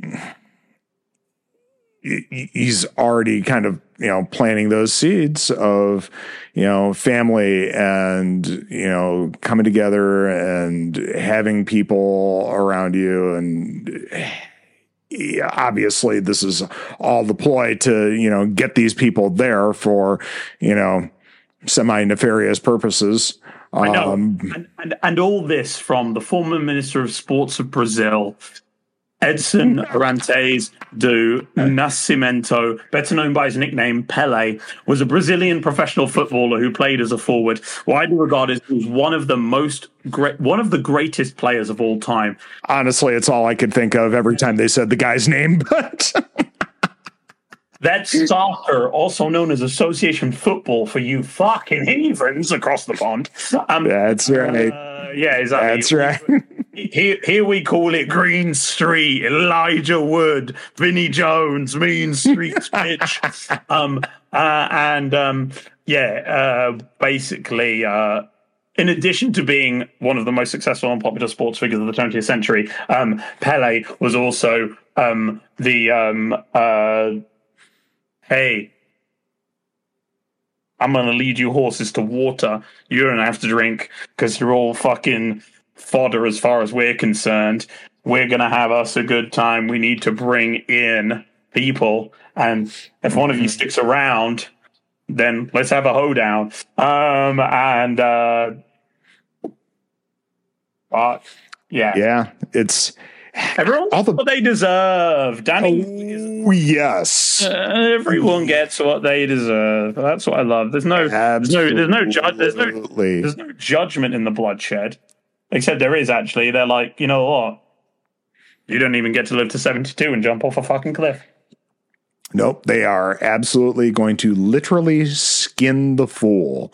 The asshole oh, who's the comic. Yeah, yeah. Fuck uh, that shit. I met a human being, human being in person. This is not a fucking bit. A couple months ago, he went to the Ukraine in December of the war was a thing, um, and um, said one pound pints YOLO. And then when I was like, "Hey, no, you're we, we are literally at the Euro, the Eurovision party for the country you are making a fucking light joke about. Fuck your dark tourist shit. Speak for yourself. Tell me something." And he just answered my um, retort with questions. I pulled him up on his shit. I was like, actually, you know what? Probably shouldn't say. If you know, if I'm at someone's party and I insult the host, that's a dick move. Um, and uh, you know, Eurovision could not be hosted in the Ukraine because of the war that's still ongoing there. And this guy was just like one pound pints YOLO about an active war zone that he visited. he supported the tourism industry. Fuck that just donate. Like no, and and to a lesser extent, Simon and Lottie. No, not Lottie. Simon and Connie. Huck. Lupita.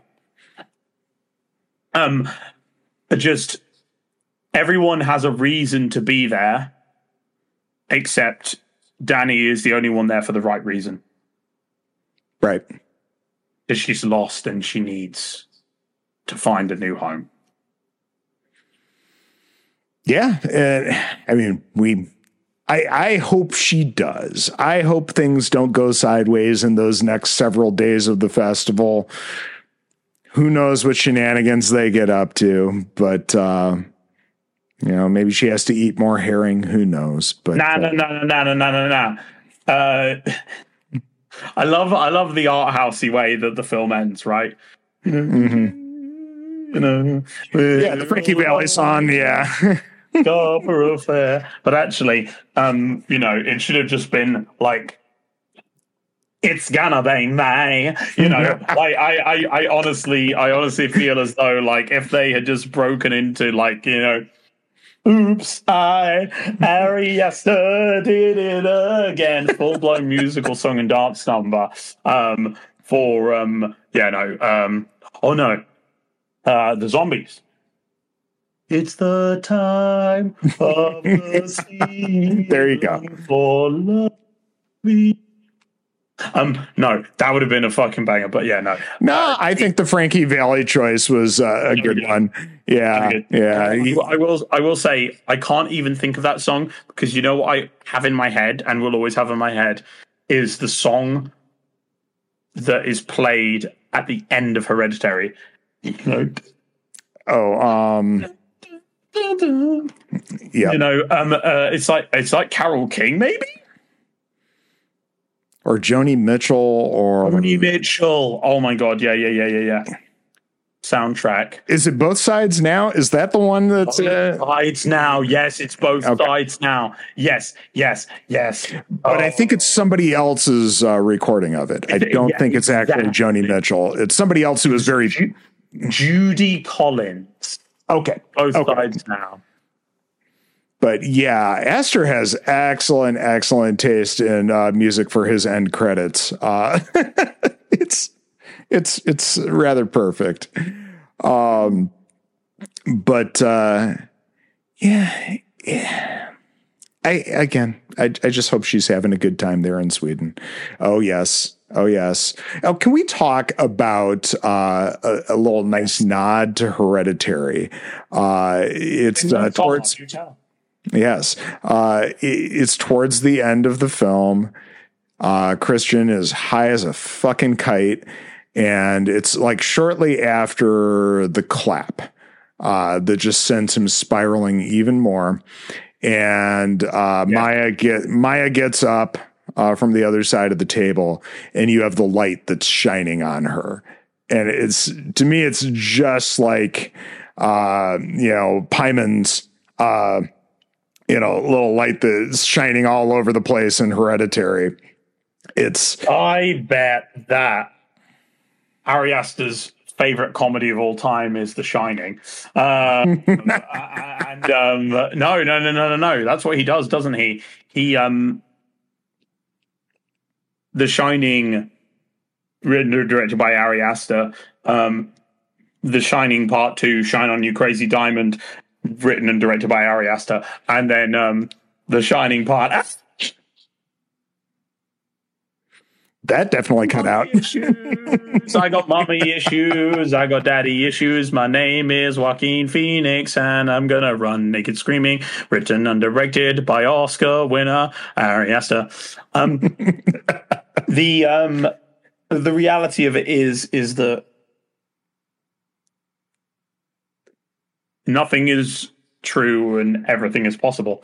Um, so I I honestly feel as though um, we've been coming to a natural close, and to be honest, not actually skipping a beat.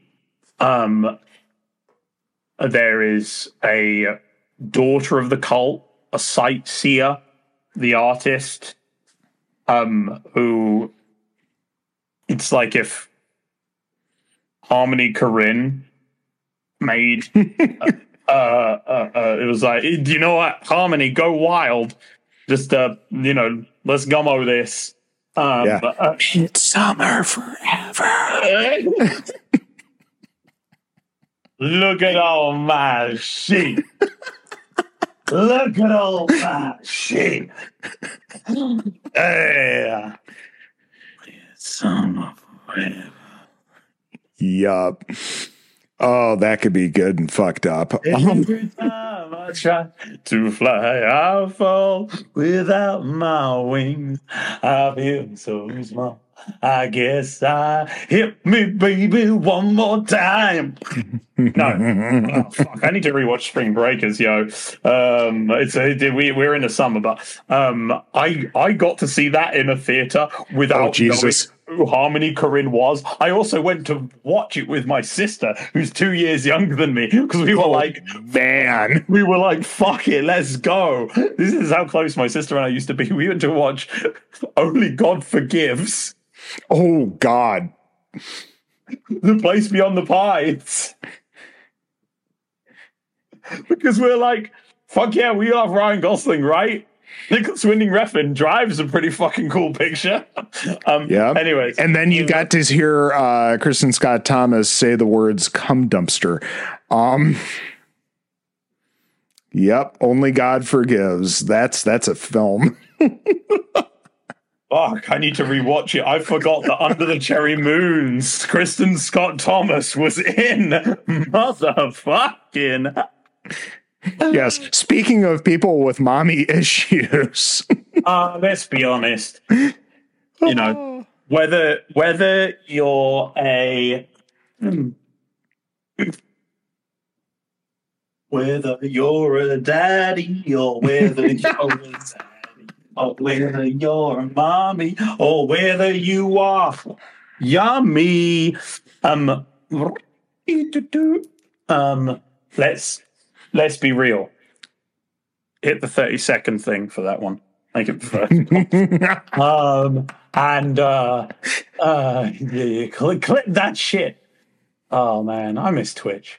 Um yeah uh, james gunn um edgar wright uh sam raimi um george lucas steven spielberg um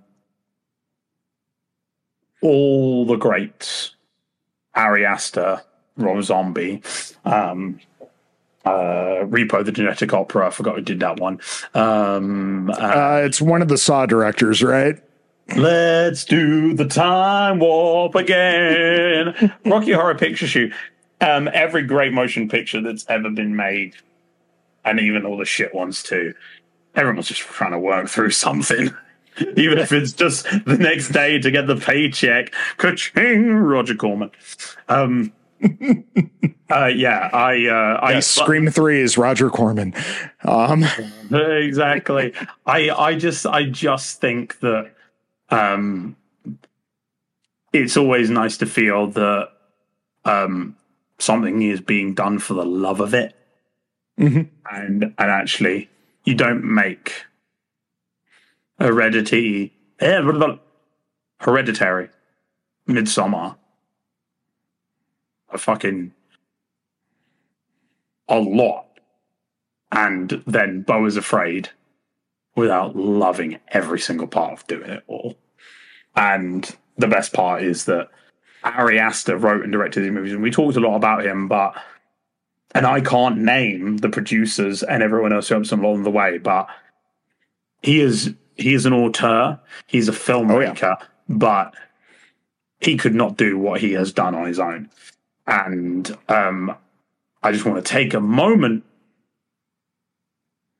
stars, burning bright, um, cast, crew, everyone keeping it light and dark at A24 and everyone who's ever worked on an Ari Aster picture or honestly, um, any film ever. Um, thank you for what you do because we shouldn't need a post credit scene to sit and appreciate what we've just witnessed. no, I, I've gotten to a point in my life where anytime I see a film in a theater, unless there is a bathroom emergency, I'm going to be sitting there through the credits. I, I think it's just a little respectful in a certain way to actually sit there and pick people out.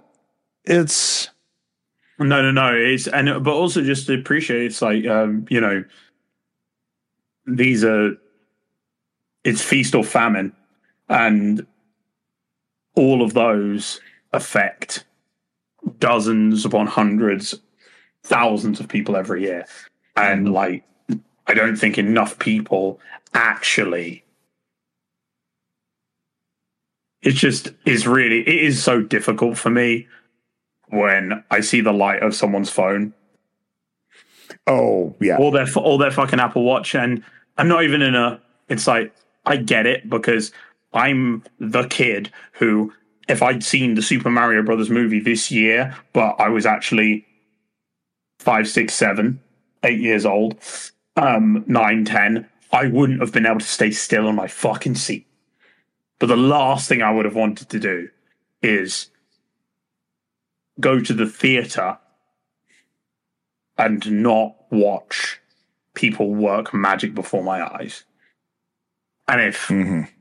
and I think that if you love cinema, if you love filmmaking, just don't don't look at the fucking Rotten Tomatoes score. Don't even think about it. Don't even watch your favorite reviewers give the numbered scores if that's what they do. If you think, oh yeah, I just want to like, you know, I miss the movies. I want to go to the movies again. Yeah. Go see something, anything. And then if you don't like it, you can walk out. It's okay. I did that when I watched Fast X because of how uncomfortable I felt watching that movie. We're not going to even go there. That was the pre-show that wasn't recorded. But um, uh, I've never walked out of a um, an A24 movie, and I don't think I ever will. Unless I really have some trouble dealing with what's on screen, Yeah. because that's also a potential thing that can happen, and that's okay too. I've never walked out of a film, but I have actively heckled a film with a friend because it was just that bad. Uh, that was um, uh, Uma Thurman, Ralph Fiennes, and Sean Connery in The Avengers. And I can't. Re- oh, I can't remember who the studio was, but let's say it was Columbia. I don't care. Uh, you know, Columbia Pictures presents my buddy John and I immediately shout at the screen because we are two of four people in the theater and we know what we're in for. A sincere apology, we say. Hey, now that's a fucking riot. That's that's exactly what you want to do and have some fun. I um I walked out and left a theater once. Yeah. It was um a the eighth anniversary um uh like celebration surprise movie at my most local cinema. And uh, it's an Art Deco building that sat derelict. It was an old Nickelodeon Oh wow. O- then, O- then Odeon, and it's it's a fucking theater. The seats are it's like it's like going to watch a play, except you get the curtains drawn back, and it's Yeah, it, it's an old school movie palace. yeah, yeah. Oh, but an old school movie palace that 10 years ago in 2025, 2015 was brought back to life. I never got to go there as a kid because it was fucking Okay. derelict. It, that building has asbestos out the fucking ass. um, uh, you know, up, down, uh, all around.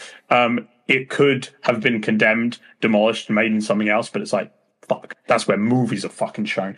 And if you're celebrating an anniversary of actual independent fucking cinema, an independent theater running, please show something that isn't.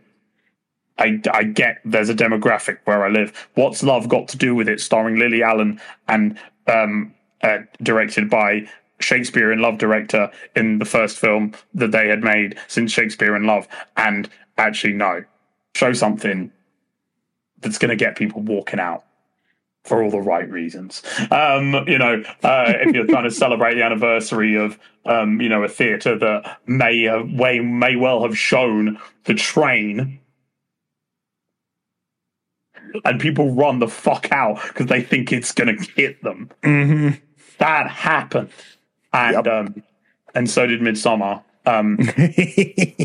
So if you like the Wicker Man 2K18, baby, um, uh, hit that like button, share, favorite, subscribe, and scare your friends with Midsommar. Um, Ari Aster's um, sophomore slump. Are we going up or just going down, down, down, down, down? Let's see how much lower we can go. it's uh, and let's get light and bright about it. Let the sun Yes. shine. Big fan of the Wicker Man. Um, folk horror is just a fun genre in general. It's let's be fair, Hot Fuzz is a folk horror film, um, but uh, Oh my god! I never, I never, I for the greater good, the greater good. Hot Fuzz is a folk horror film. Oh my god, it's literally like oh course it is, but also it's just fun and it's British and like Oh, yeah. you know they film they they they filmed the world's end around the corner from where I live. Like you know, show Nice. the way to the next. I've been in one of those fucking pubs they filmed in, and uh, I'm gonna make a movie in there too, man. Um, Do it. yeah, But yeah, if you happen to love folk horror as a genre, you need to watch the documentary. Um, what is it? Uh, shit, I'm totally blanking on the name now. It's got such a cool title. It's um, The Happening by M Night no, something days and uh, no, something nights and days bewitched or something like that. Shit. Okay, all right. Uh, don't worry. don't Yeah, worry. I'm gonna have to cut this up and just have my face pop in here and say the name of the documentary. Um, Woodlands Dark and Days Bewitched. That's what it is. Uh, it's like no, a no, no, no, no. Did you did you manifest it from your brain, yeah. right I now? suddenly remembered it. Yes. dude? I read it via the great overlord that is Google Pixel Seven, where I'm shooting my film. Um, shot on Google Pixel Seven. Um, if you want to put them in Scream Seven, that's fine by me. But you know, hit me up, Google. Um, Woodlands Dark and Days which is the first feature-length documentary on the history of folk horror, exploring the phenomenon phenomenon do, do, do, do, do, from its beginnings in a trilogy of films. Michael Reeves, The Witchfinder General, fuck, Blood on Satan's Claw, and The Wicker Man. I have seen one of those movies, and I have Blood on Satan's Claw on fucking Blu-ray, and I also have The Wicker Man on Blu-ray because I've seen parts of The Wicker Man. I know what The Wicker Man is about. But I've never sat down and experienced it like I did Midsommar, and um, I don't want to watch The Witchfinder General again. So we're going to do Blood on Satan's Claw and The Wicker Man. That's a double bill. Maybe it'll happen over two nights. Yeah, but uh, yeah, that documentary is about three hours long. Um, it's it, you're in for a long haul. Yeah, um, but it, it's very very interesting. Um, I need to get into those other two films that you mentioned. I think they're both on Shudder. Of course they will be. Of course they will be. Um, the Witchfinder General is really fucked up, guys. Just want to let you know it's a really fucking messed up movie. Um, Blood on Satan's Claw has a fun title at least, and also Oh, nice. if it's direct, directed by Piers Haggard. Piers Haggard's Blood on Satan's Claw, 1971. Wow, that's fascinating. 68, 71, 73. In the span of, you know, like what six years um five six years you know half a decade you had you know hereditary midsommar i was afraid greatest folk horror trilogy of all time hey hey hey hey hey hey they all got woods in them don't they yeah I, How- I suppose they do. cabin, ca- cabin in the woods, Evil Dead One, Evil Dead Two. Hey, nothing's groovier than uh, f- the musical Hair, right? Um, this is the dawning of the age of Ariaster, age of Ariaster, Aquarius. Let's all get naked and put your fucking ex-boyfriend in a fucking bed. Bearer suit. Yeah. Um, and uh, then, uh, hey, we've all seen Beau was afraid. We remember what happened in the woods. Uh, folk, Not good folk- stuff. The great, the greatest folk horror comedy trilogy of all time, written and directed by Ari Aster, and starring Toni Collette, Florence Pugh, and what Phoenix. Um, so um, yeah, uh, it's the Cornetto trilogy for a new age. Okay, okay, go with it. Go, go with me on this one. Strawberry and vanilla, classic. Mint chocolate chip, bitch. Hereditary, classic. Midsommar, strawberry and Yum. vanilla. So you know that um, in the north of England, uh, like if you go to an ice cream van, right? You know, Mhm. and it's not manned by the fucking child catcher. Um, you know, you can get like chocolate sauce, on your ice cream or whatever, right? Is this Sure. thing in America?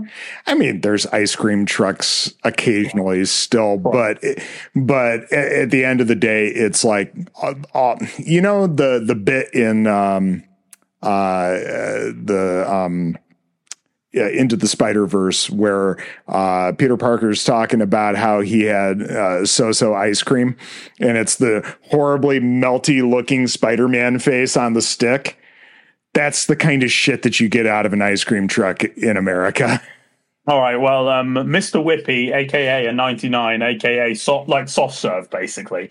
But Okay. soft serve that you can't get at McDonald's because their ice cream machine's never fucking working. It's always broken. Uh. It's, it's broken. Um, but no, yeah. Um, it used to be called a 99 because you'd pay a dollar, you'd pay 99 cents, you'd pay a pound, 99p, um, and you would get cone, ice cream, soft serve, and a Cadbury flake in there.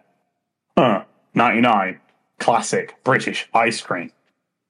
Now, if you want just that, it's two pound fifty. It's basically five fucking bucks, and inflation is the bitch. But um, my point is that um, the fact that I can connect in my brain Edgar Wright's horror comedy, folk horror comedy, um, apocal- apocalyptic comedy, horror Sure. film trilogy um, with Ari Aster's trilogy of films goes to show that, if nothing else, um, you know, Succession writers watch the fuck out because dark comedy, in terms of cinema, if you're looking for someone to go, be like, Harry, what's happening next?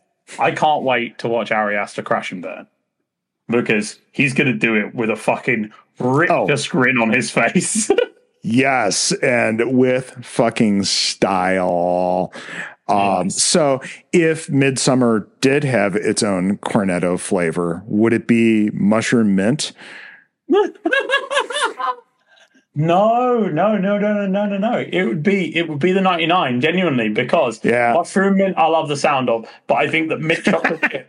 When I posted that mint cho- I, I made a random TikTok once that was like the greatest ice cream flavor is mint chocolate chip, don't at me. And the divide the divide. You either love or you hate mint chocolate chip. Yeah. There's no one who's in between on it. It's the Marmite of ice cream flavors. You either love it or you hate it. And um, uh, as far as I'm concerned, um, uh, that's Beau's Afraid. And then, um, yeah, like actually, Midsommar is uh, classic Cornetto Hot Fuzz, which is blue wrapping and is it's got a couple nuts in there. It's a little bit nutty. You know, uh, a fruity note that lingers on the tongue, um, and it's chocolate and uh, you know chocolate like triangles impaling you and spreading you into a blood eagle, and then um, you know, uh, and, and yeah, and Hereditary is just good old fashioned fun. It's Shaun of the Dead. It's uh, you know. Monkey's blood is what they call strawberry sauce up north. They call it monkey's blood. They go to the ice cream truck and they say, "Oh yeah, give me a ninety nine and I do you want any sauce? Oh, yeah, yeah, throw some monkey's blood on there. Monkey's blood, chilled monkey brains." Ah, anyways, um, rewatched Temple of Doom the other night. Fucking love that movie. Anyways, um, Kind of knew that's where you were going with all that to begin with, but shall we? Um, shall we? Shall we wind down? yeah, I think we're uh, kind of hitting a natural point here. Um, I mean, clearly we both love this movie. Um, And and and and, and I hope you feel strongly about Midsommar as well. Um, if you haven't seen this film and you've listened this far, first of all, congratulations. with you?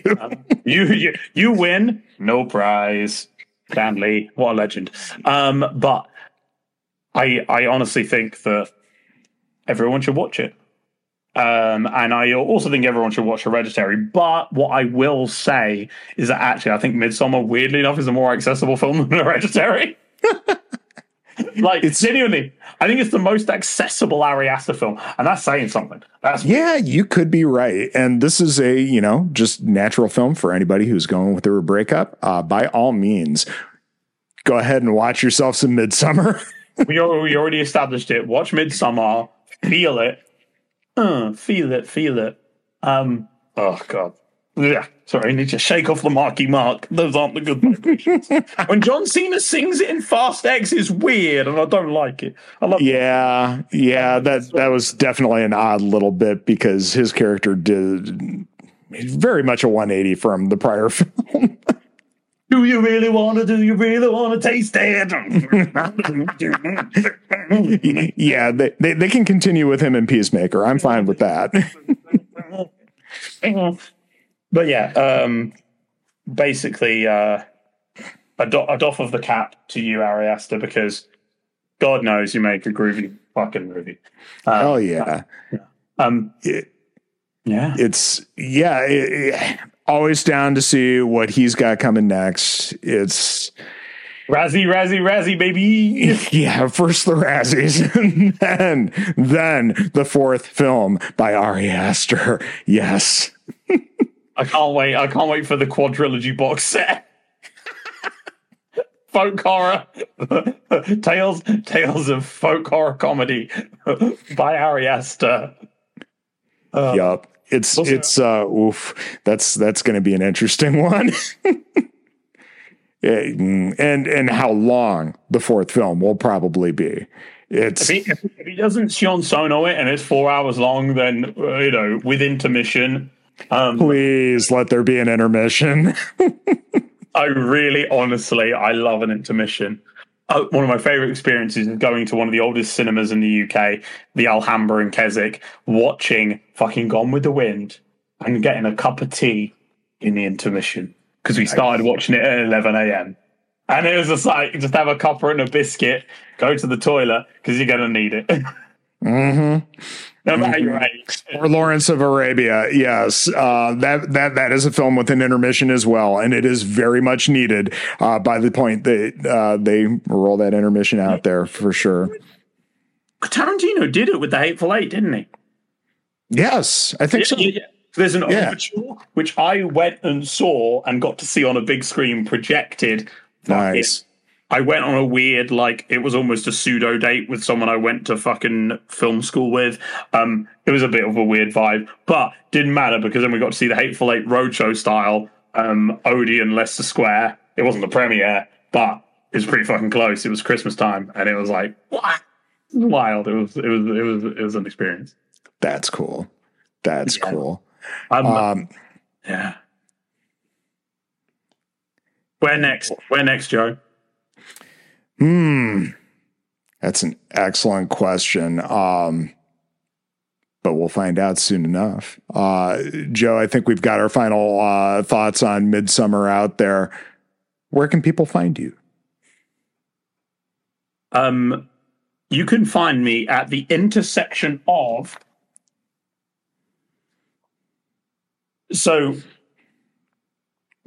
as as as of as of July twelfth, twenty twenty three, Wednesday, July twelfth, twenty twenty three.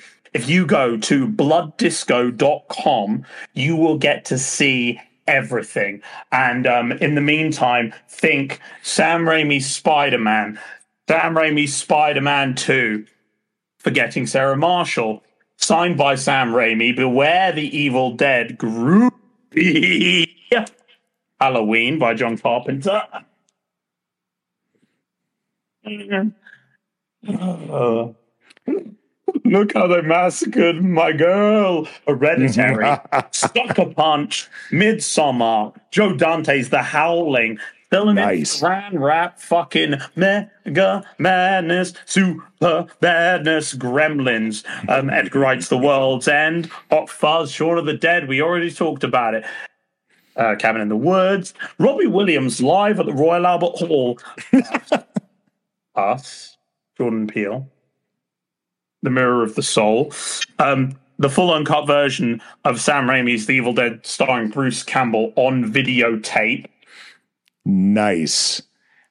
I'm fairly 2000 certain I have that somewhere. 2001. One of the last VHSs ever fucking produced. Yep, I am fairly certain I have that copy. Nice. And fucking Nice. Um, uh, uh, Peacemaker, the intro sequence alone, um, stage fright. Have you seen this fucking movie? No. Um, yeah, you need to fucking see it. Um, All right. Italian horror from 1987. A group of young dancers rehearsing in an old theatre is accidentally um, locked in for the night, but not alone. In the shadows, someone is watching, waiting, and selecting victims at his demented leisure tonight. Deranged serial killer. He's escaped and is about to put on his own real life horror show. Hey, I love me some Italian horror, so I'm down. I'm uh, Jim Carrey in um, the Andy Kaufman biopic Man on the Moon. Um, uh, Jim and Andy: The Great Beyond on Netflix now. Watch it. Um, me as Fat Sam when I was like uh, 11 or 12 years old in uh, VHS of Bugsy Malone. um, and bloody disco balls.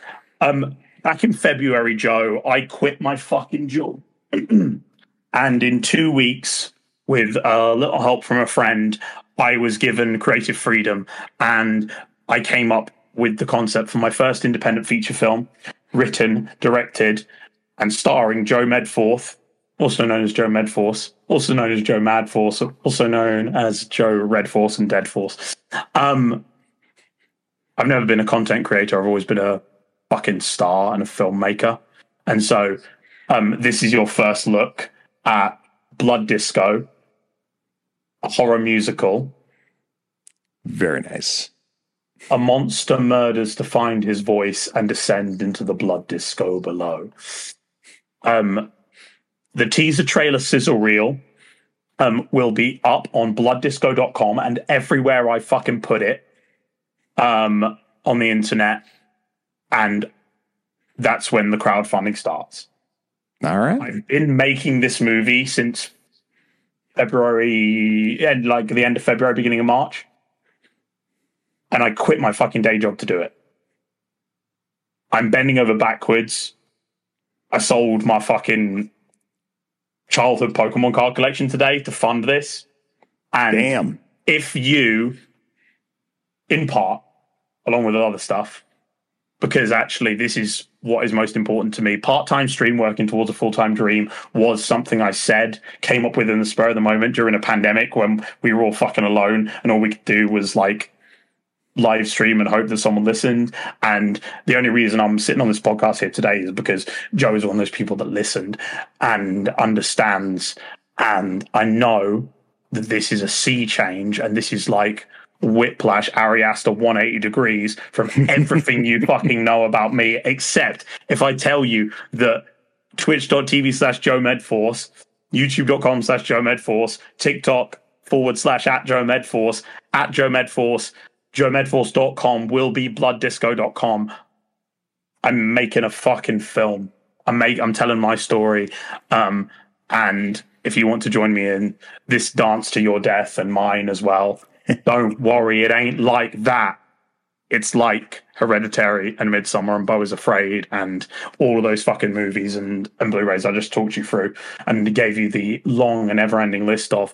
Um, I, I went, uh, did film studies at university, wrote a screenplay, two screenplays. The first was called Scar Tissue. The second was uh, hard sci-fi relationship drama called Counterpart. And then I swore off narrative filmmaking because it was a really difficult experience for me. But um, what I am doing now is what I've ultimately always wanted to do ever since I saw Spider Man swing for real in front of my eyes. Ever since begging my parents to go see Toy Story 2. Yeah. Ever since watching Drag Me to Hell. Watching and realizing that I can feel like this. Hereditary. Get out. Prowl. I didn't actually have it here. It's an after dark films, but I watched that and I was like, that was the night Blood Disco was born. I was like, if I have a fucking set that's just the back of a fucking trailer truck and I have good sound design and I have enough blood packs and I decide that I want to throw a heroine into a vampire training ground on the lowest budget possible, I could fucking do that. I know exactly how that's done. And I know that Sam Raimi taped a fucking camera and held it to a plank of wood to make one of the most iconic. He he went to dentists and was like, "Hey, uh, I got this thing called Within the Woods. Um, I want to make a full version of it. Um, give money, please. This is me doing that. Um, and Joe gets to hear about it first because I'm Joe and I heard about it first. And um, uh, and, and right here at this exact point, you'll see the first ever still from Blood Disco coming to a big screen near you, hopefully, um, by the end of December 2025. But if you want it sooner, July 12th, when I am on Twitch live streaming and singing at least one song and dancing to at least one song from every fucking karaoke game I own on Nintendo Wii, Guitar Hero included, until you at least give me like five five bucks. and where we go from there is up to you because I'm putting everything I got into this. And um, That's awesome. Uh, and, That is and- so and- cool. And, and also, if you want to be creatively involved, if you want to jump on this train and help me out, once we raise some fucking money, you get your food paid for, you get your travel paid for if you want or need to travel, and you also get paid if any of us can get paid at the end of this. Um, uh, you know, national living wage. That's I'm talking. I'm talking minimum wage plus plus the tips. Seven bucks 11 bucks, whatever it is. Um, if you work on this movie, it's not for credit, it's not for exposure. This is not something that could become a scam. This is what I want to do with my life now. That's so fucking cool. And and and, um, and and like I, I, I love the the passion and the commitment because that is no light thing to quit your fucking day job to jump into something that you feel so passionately about. So, I, So, and, and like that, and, and, that, and that's the thing, is that actually, it's one thing I've told a fair few people already. People who I do want to be involved with it. People who I just wanted to tell. So some of you may see this and know already, but actually, it's like I opened this podcast. You asked me how I was, and I said I'm happier than I've ever been. Basically, I said I'm happier than I've been in a decade. And that's the truth. And I'm crying because I'm happy about it. Like they, that's the the extreme of emotion that this brings me to. And I just want you all to know that even if all you do is say, "Hey, I don't know what he's doing, but tell someone about it you think might love it," that's all you need to do. You can do that in person um, but yeah, if you go to blooddisco.com on July 12th, and between now and then, on every social media that only wants to show approximately 200 people each time I post about it, I don't give a shit. Um, hashtag descend, D E S C E N D. You can find everything there. And um, as of tomorrow, June 12th, this will be posted later. Um, it's a month to go and um, I would love to have you help me tell this story. uh, well, I am definitely going to be spreading the word about this, man. That's that's so exciting. Like, dude, I, like, I, and this is the thing. I, I love, cool. I love, I love what everyone has built since the pandemic. Kind of funny. The best friends, everyone involved. You shared screens, ridiculous passions, like you know, uh, freaking point of progress. Like all these people, so many of them have actually met in person. But it's like I tried. I really did try, like coming out of that to just do what I was doing, and it wasn't actually working for me. I'm not a content creator. I'm a storyteller, and um, and and uh, and I'm finally telling the first story of hopefully many. I don't, I don't, I don't necessarily have ten pictures in me, but um, let's at least make this first one happen. You know, Yeah, man. Hell yeah. and that's your world premiere. That's your Jeff. That's your Jeff motherfucking Keighley moment. That is the like George R. R. Martin fucking One like, more thing. and um, yeah, Uh, I, and thank you so much for giving me the space to absolutely, dude. And, um, th- and, thank you for thank you for coming on, and you know, thank you for you know getting really real here too. Yeah, dude, dude, dude. dude. Like you know, I may have my half my face covered in fake blood, um, but uh, well, it is a horror podcast, but uh, yeah, yeah, that's that's the thing. I um I want you to know that um I just really appreciate what you're doing here because actually people love horror films like Scream, Scream in review, um, you know, like popcorn horror. But sure. what about the movies that make you set your popcorn to the side and fucking go, what? Also, just so you know, Blood Disco is going to be frightening but funny, um, scary but silly. It's going to be everything you've come to know about Joe. I would expect nothing less.